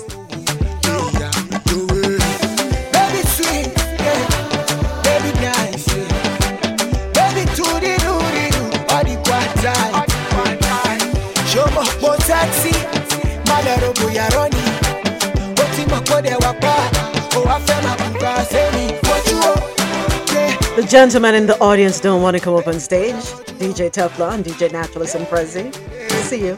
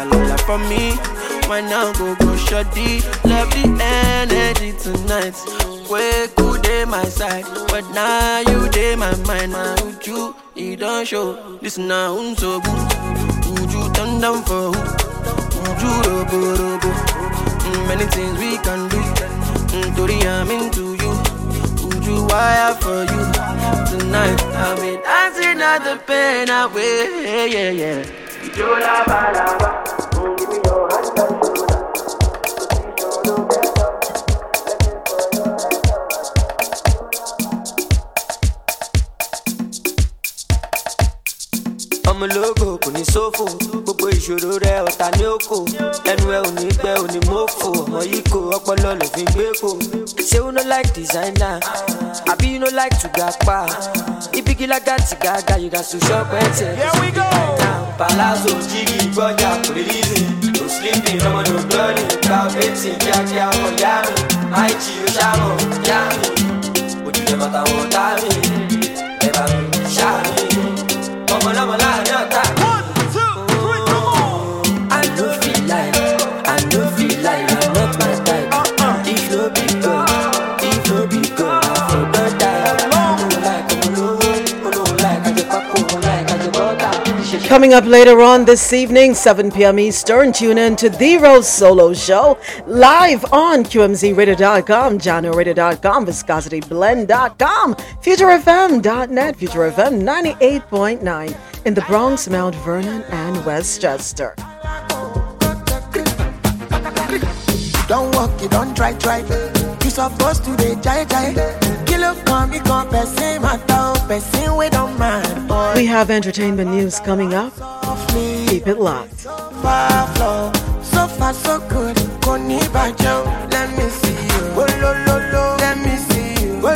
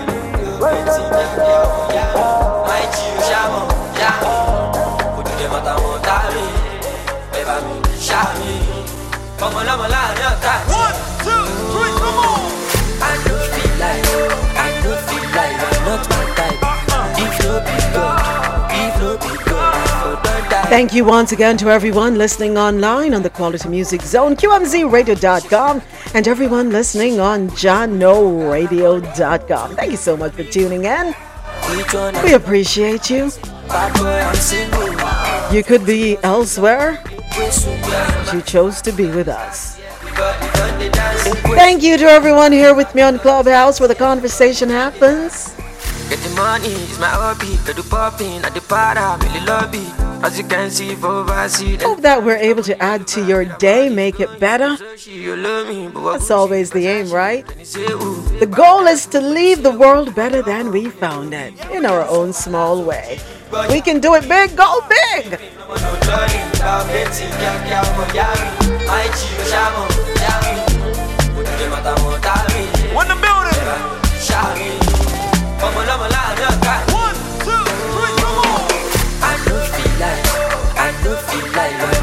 I think I can squeeze one more in before I have to get back to business.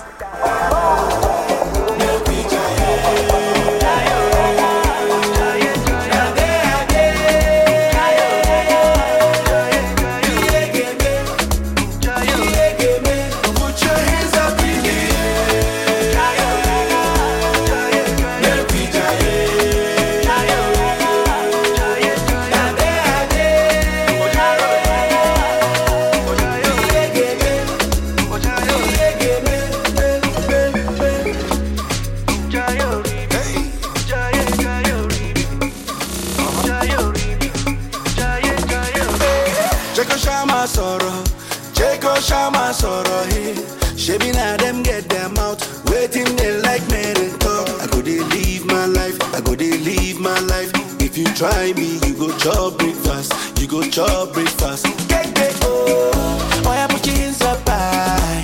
I know you dey feel that vibe, 'cause I no get your time. Say now I'm on it in my mind. Yeah. If you don't make a move, wait till you get, brother, wait till you get. So put your hands up in the air. Let me put your hands up in the air.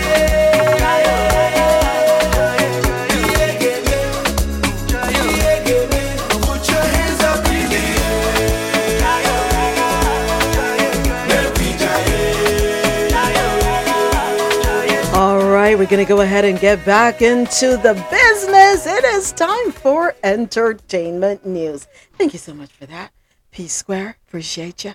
Okay, so the man who shot Lady Gaga's dog, Walker, gets 21 years in prison. Story courtesy of the Associated Press via NPR.org. The man who shot and wounded Lady Gaga's dog, Walker, while stealing her French bulldogs last year, took a plea deal and was sentenced to 21 years in prison on Monday, officials said. The Lady Gaga connection was a coincidence, authorities have said. The motive was the value of the French bulldogs, a breed that can run into the thousands of dollars. And detectives do not believe the thieves knew the dogs belonged to the musician.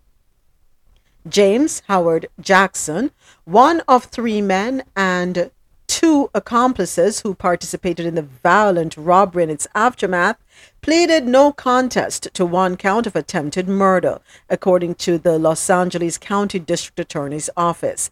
It was not immediately clear which attorney represented Howard on Monday. The pop star's dog walker, Ryan Fisher, was seriously wounded in the attack and addressed the court on Monday to give an impact statement, which he posted on Instagram. He said, "It's hard to believe that it's nearing 2 years since I was taking Asia, Koji, and Gustav out for an evening stroll, when in an instant I suddenly found myself fighting with everything I had to protect those dogs from being stolen, but it wasn't enough. I was being beaten, strangled, shot, and left to die, bleeding out on a sidewalk and gasping for my life, and Koji and Gustav were gone."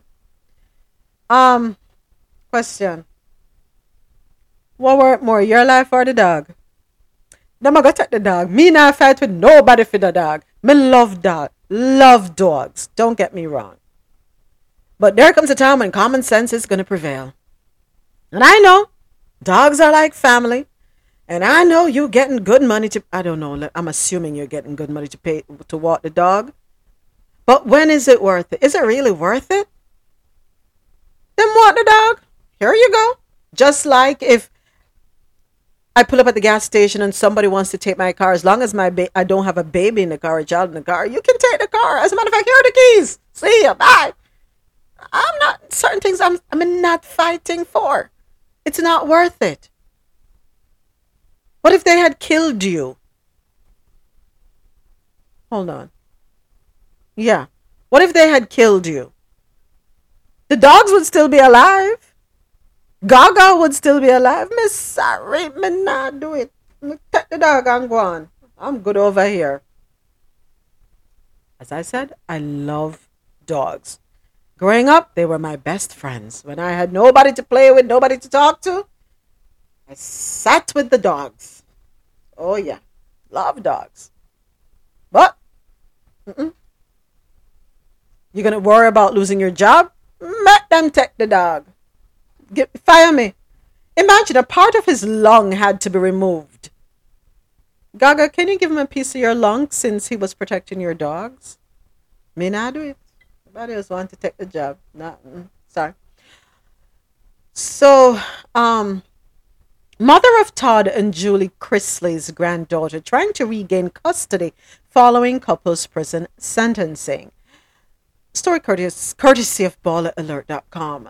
The mother of Todd and Julie Chrisley's granddaughter is looking to get custody of her daughter following the couple's sentencing.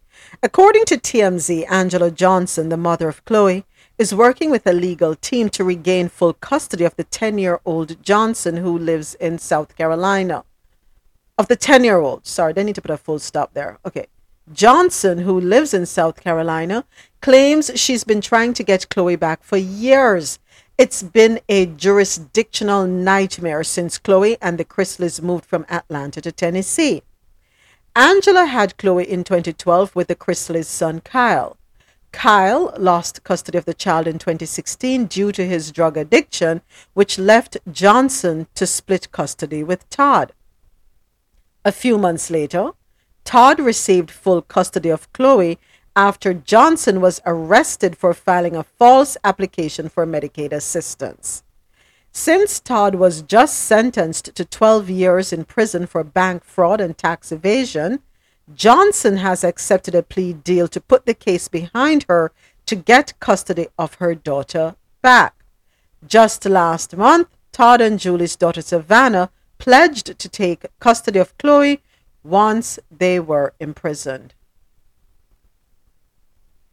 What's the likelihood of her getting her daughter back, considering that she was arrested for filing a false application for Medicaid assistance? Should that impede her being able to get the job back? To get the child back? Oh my gosh, I said job. My apologies. Is there any interference there, or she shouldn't have a problem? It's not like she did anything else. She wanted Medicaid assistance. The mother. How it go? I think the mother, they and Kyle met in a club, I think, if I'm not mistaken. But I do believe they were seeing each other. But my question is, But from my understanding is the mother, they both are on drugs. Oh, because wasn't the mother a stripper at one point or something like that? I think. Yeah, okay. That's where the son met her, at the strip club in Atlanta. Okay. They both are on drugs. That's why they lose the child. That's one of the reasons why. Okay. If she's clean, she possibly can get her child back, but she has to prove that she's clean. Because that's the reason why she lost the child. It's not just him alone. It's both. They both were on drugs. They both were on drugs. Okay. So, but it looks as though the reason that Todd and Julie got full custody of Chloe was because the mother was arrested for filing a false application for Medicaid. So that's not really the case then. It probably is a part of it, but not in its entirety. I hope she's able to get her child back. She says she's been fighting for years. Yeah. Oh boy, jurisdictional nightmare. So let me ask you a question, Marlon. Because when you have full custody of a child, you are able to move state to state without seeking permission from anyone. Is that it? Yep. Okay. Yes. Okay. I just know because of my life. Okay. Oh boy. Marlon, do you what's your opinion? Do you think it's best the child stay with Savannah, or you think the mother should get the child back? Oh boy, I don't know, cause she's been trying for years, but I'm just hoping that the mother intent is good, and not because of money. Mm-hmm. Because I believe if she get the child back, they might have to give her support some way somehow. Right. So I'm hoping that's not, she's taking a child to use her. But really and truly, the child don't know her. She knows Savannah and Chase and Bryson, so yeah. It's up to the child now how she's gonna react and cope with her mother. Did she have a relationship with her mother? We don't know. Does she want to go back to her mother? Because she's 10. She's 10, yeah. She's a child, but she understands. So, I don't know. I really don't know what to say because it all depends on the mother. How she's able to present her case and prove herself worthy? Is that it? Yeah, because if she can prove herself that she can take care of a child and no need no help from them, then she's supposed to get a child back. But if she's going to use it for pawn and get money, no. Yeah. I don't.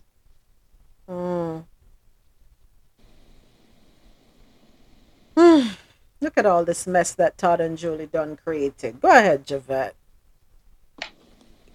No, you said exactly what I was just going to say.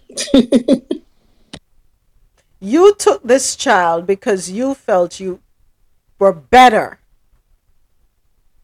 And now look at what you did. This little girl is... Yeah. Oh, boy. Ice Cube says Warner Brothers will not hand over rights to Friday franchise, and he's not buying them. It's my movie.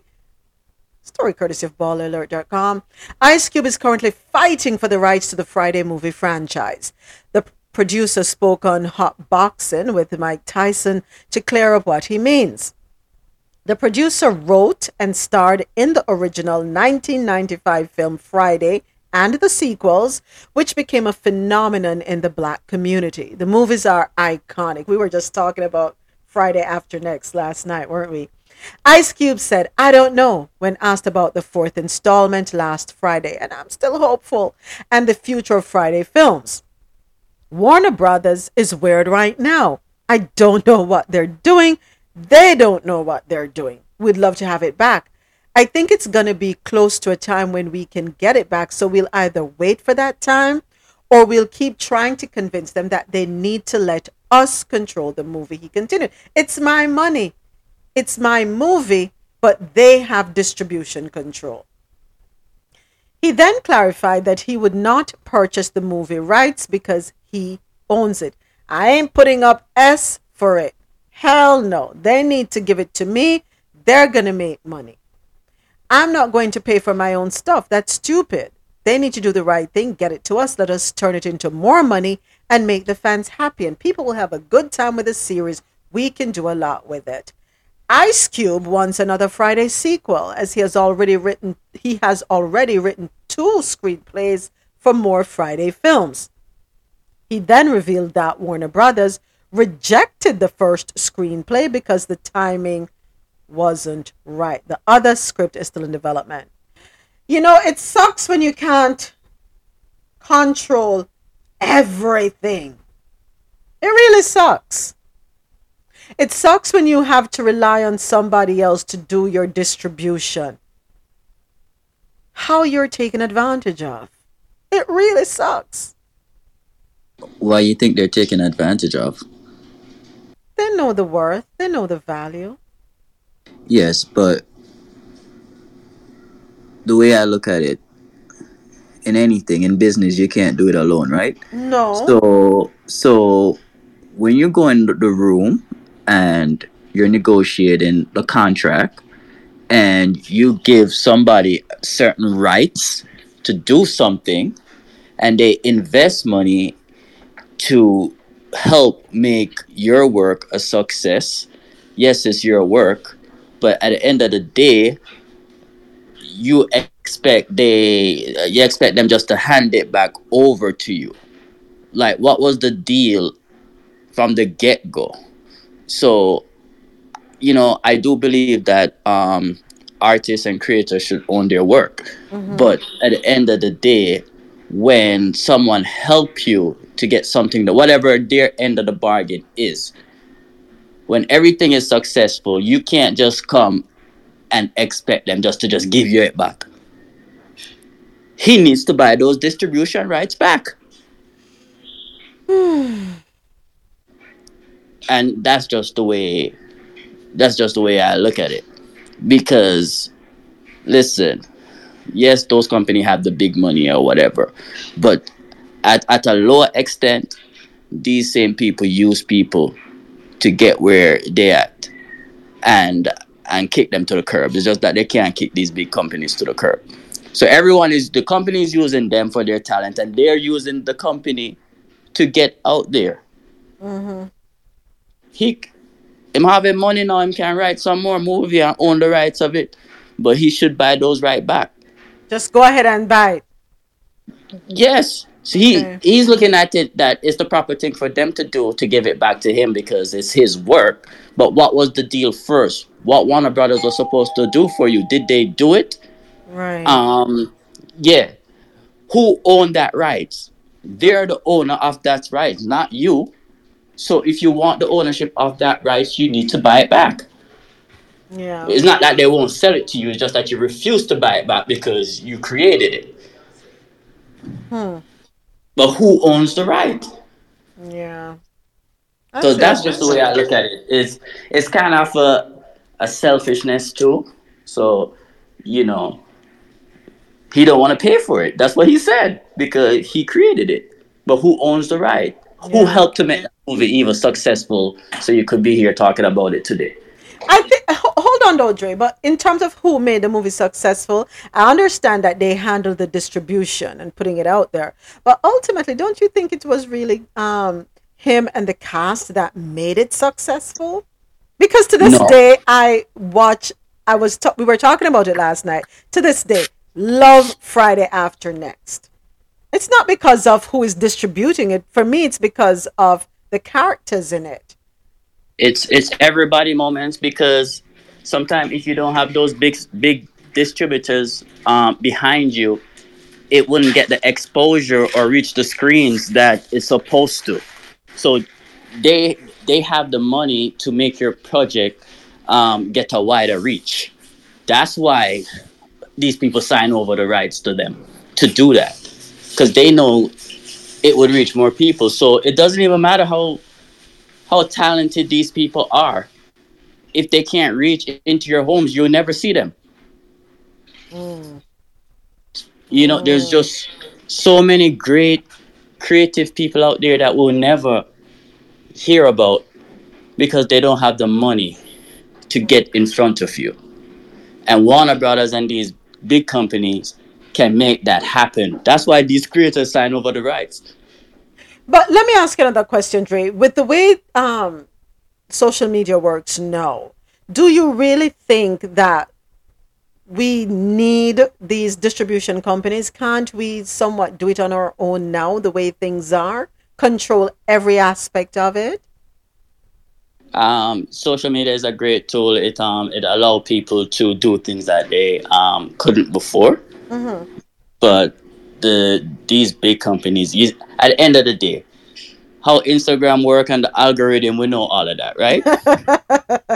So if you don't have money to advertise something, you're still not going to reach to the full capacity of what you could be, right? So say take Rihanna for example, right?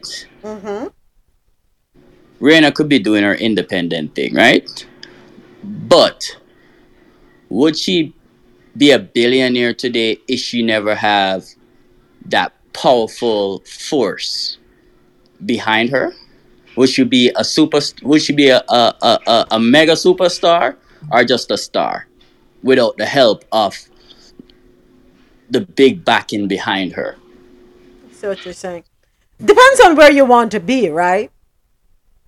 Exactly. Depends on where you want to be. So you want to be Instagram famous, or eventually you want to be a mega superstar. All right. Okay. So what you're saying. You have to have the money and the reach to be a mega superstar. The thing where I look at is sometimes you have to give to get. So you do the Friday and whatever, they own that. It was the same thing with Kanye. Like, dude, you could just go and make something else and just change the name, and it would be even more successful than what those people had for you. But you give them something to get where you at. Now you're there.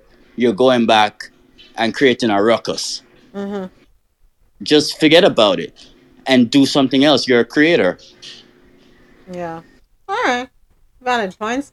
All right, let's squeeze in this last story. Nike officially terminates Kyrie Irving's endorsement deal following the anti-Semitism controversy. Nike has officially terminated the $11 million a year endorsement deal. Early on Monday, senior lead NBA insider Shams Charania said on Twitter, Kyrie Irving is no longer a Nike athlete. The sides have parted ways 1 month after Nike suspended its relationship with the Nets star. Irving has one of the most popular signature shoes in the NBA and is now a sneaker-free agent. This decision comes just 1 month after Nike suspended its relationship with Irving and announced it would not release his long-awaited Kyrie 8 sneaker after he shared an anti-Semitic video. At Nike, we believe there is no place for hate speech and we condemn any form of anti-Semitism. To that end, we've made the decision to suspend our relationship with Kyrie Irving effective immediately and will no longer launch the Kyrie 8. We are deeply saddened and disappointed by the situation and its impact on everyone, the company said last month.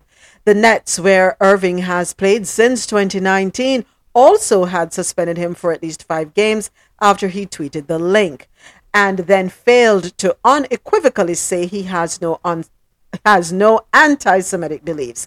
Since his suspension, Irving has apologized and is back playing on the court. There has not been an official statement from Nike on the end of its relationship with the player. You know what? Kyrie, you'll be all right. You'll be all right. Don't worry about it. Don't sweat the small stuff. Keep it. I call it small stuff. Yes, it's $11 million, and I know it's not it's a big deal. I get it, but they're going overboard. And at the end of the day, let me say this real quick. I have 1 minute to say this. I saw a video on TikTok where they put up, I think it was about 10 very influential people in the Black community, from sports to music to theater, that every single popular label you has used to propel their pockets. So we know the relevance of Black culture. We know that we are the driving force behind fashion and everything that it embodies.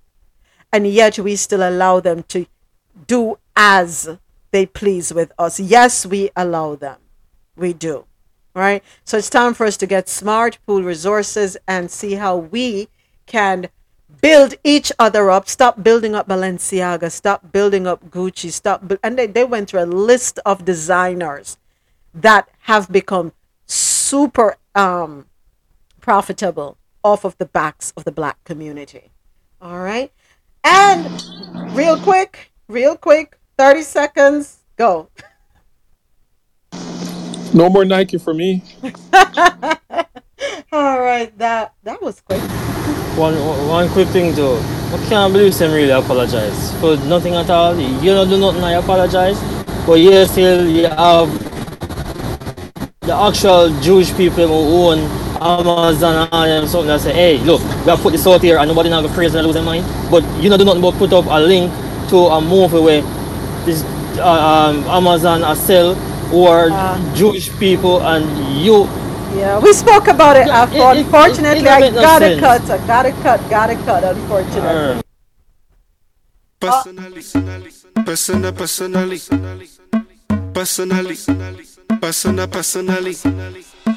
Personally, I rock your body. I promise you go home, you won't tell daddy. I give it to you like you never had it. Screaming, church, like speaking Chinese. Now waiting me this, back a boom boom. Now waiting us, saga. But she know one me, she talks so she know one me. I no go lie, the things within my mind. When I see you dancing, girl, you got me high. And if you wanna try, make a good day tonight. 'Cause I'm in the mood, as long as you're feeling the groove, I deal with you. Thank you to everyone that tuned in online on QMZRadio.com and JohnNoRadio.com. Thank you to everyone who joined me here on Clubhouse, where the conversation happens. I'm Moments with Me, and you were listening to Coffee in Toll, World News on the Go. We do this every Monday through Friday, 9 a.m. to 1 p.m. Eastern, where I read the news and we share our views. Always great conversation, shared views, varying opinions, and interesting perspectives. And if you wanna try, make a good day tonight. 'Cause I'm in the mood, as long as you're feeling the groove, I deal with you. Personally, personally, personally. Remember, coming up later on this evening, 7 p.m. Eastern, it is the Rose Solo Show. Join us, Rose Solo and myself, for In the Know. Yeah, me and Ro.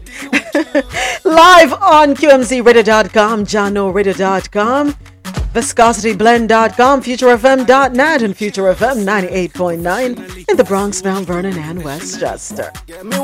Whatever you do, wherever you go, I do ask that you please be safe. See you tomorrow morning, QMZ and John No Radio. This is Moments With Me, signing out. Clubhouse, I'll be right back with you.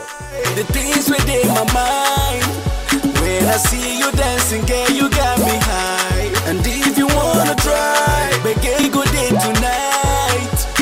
I'm in the mood, as long as you feeling the groove, I go deal with you personally, personally.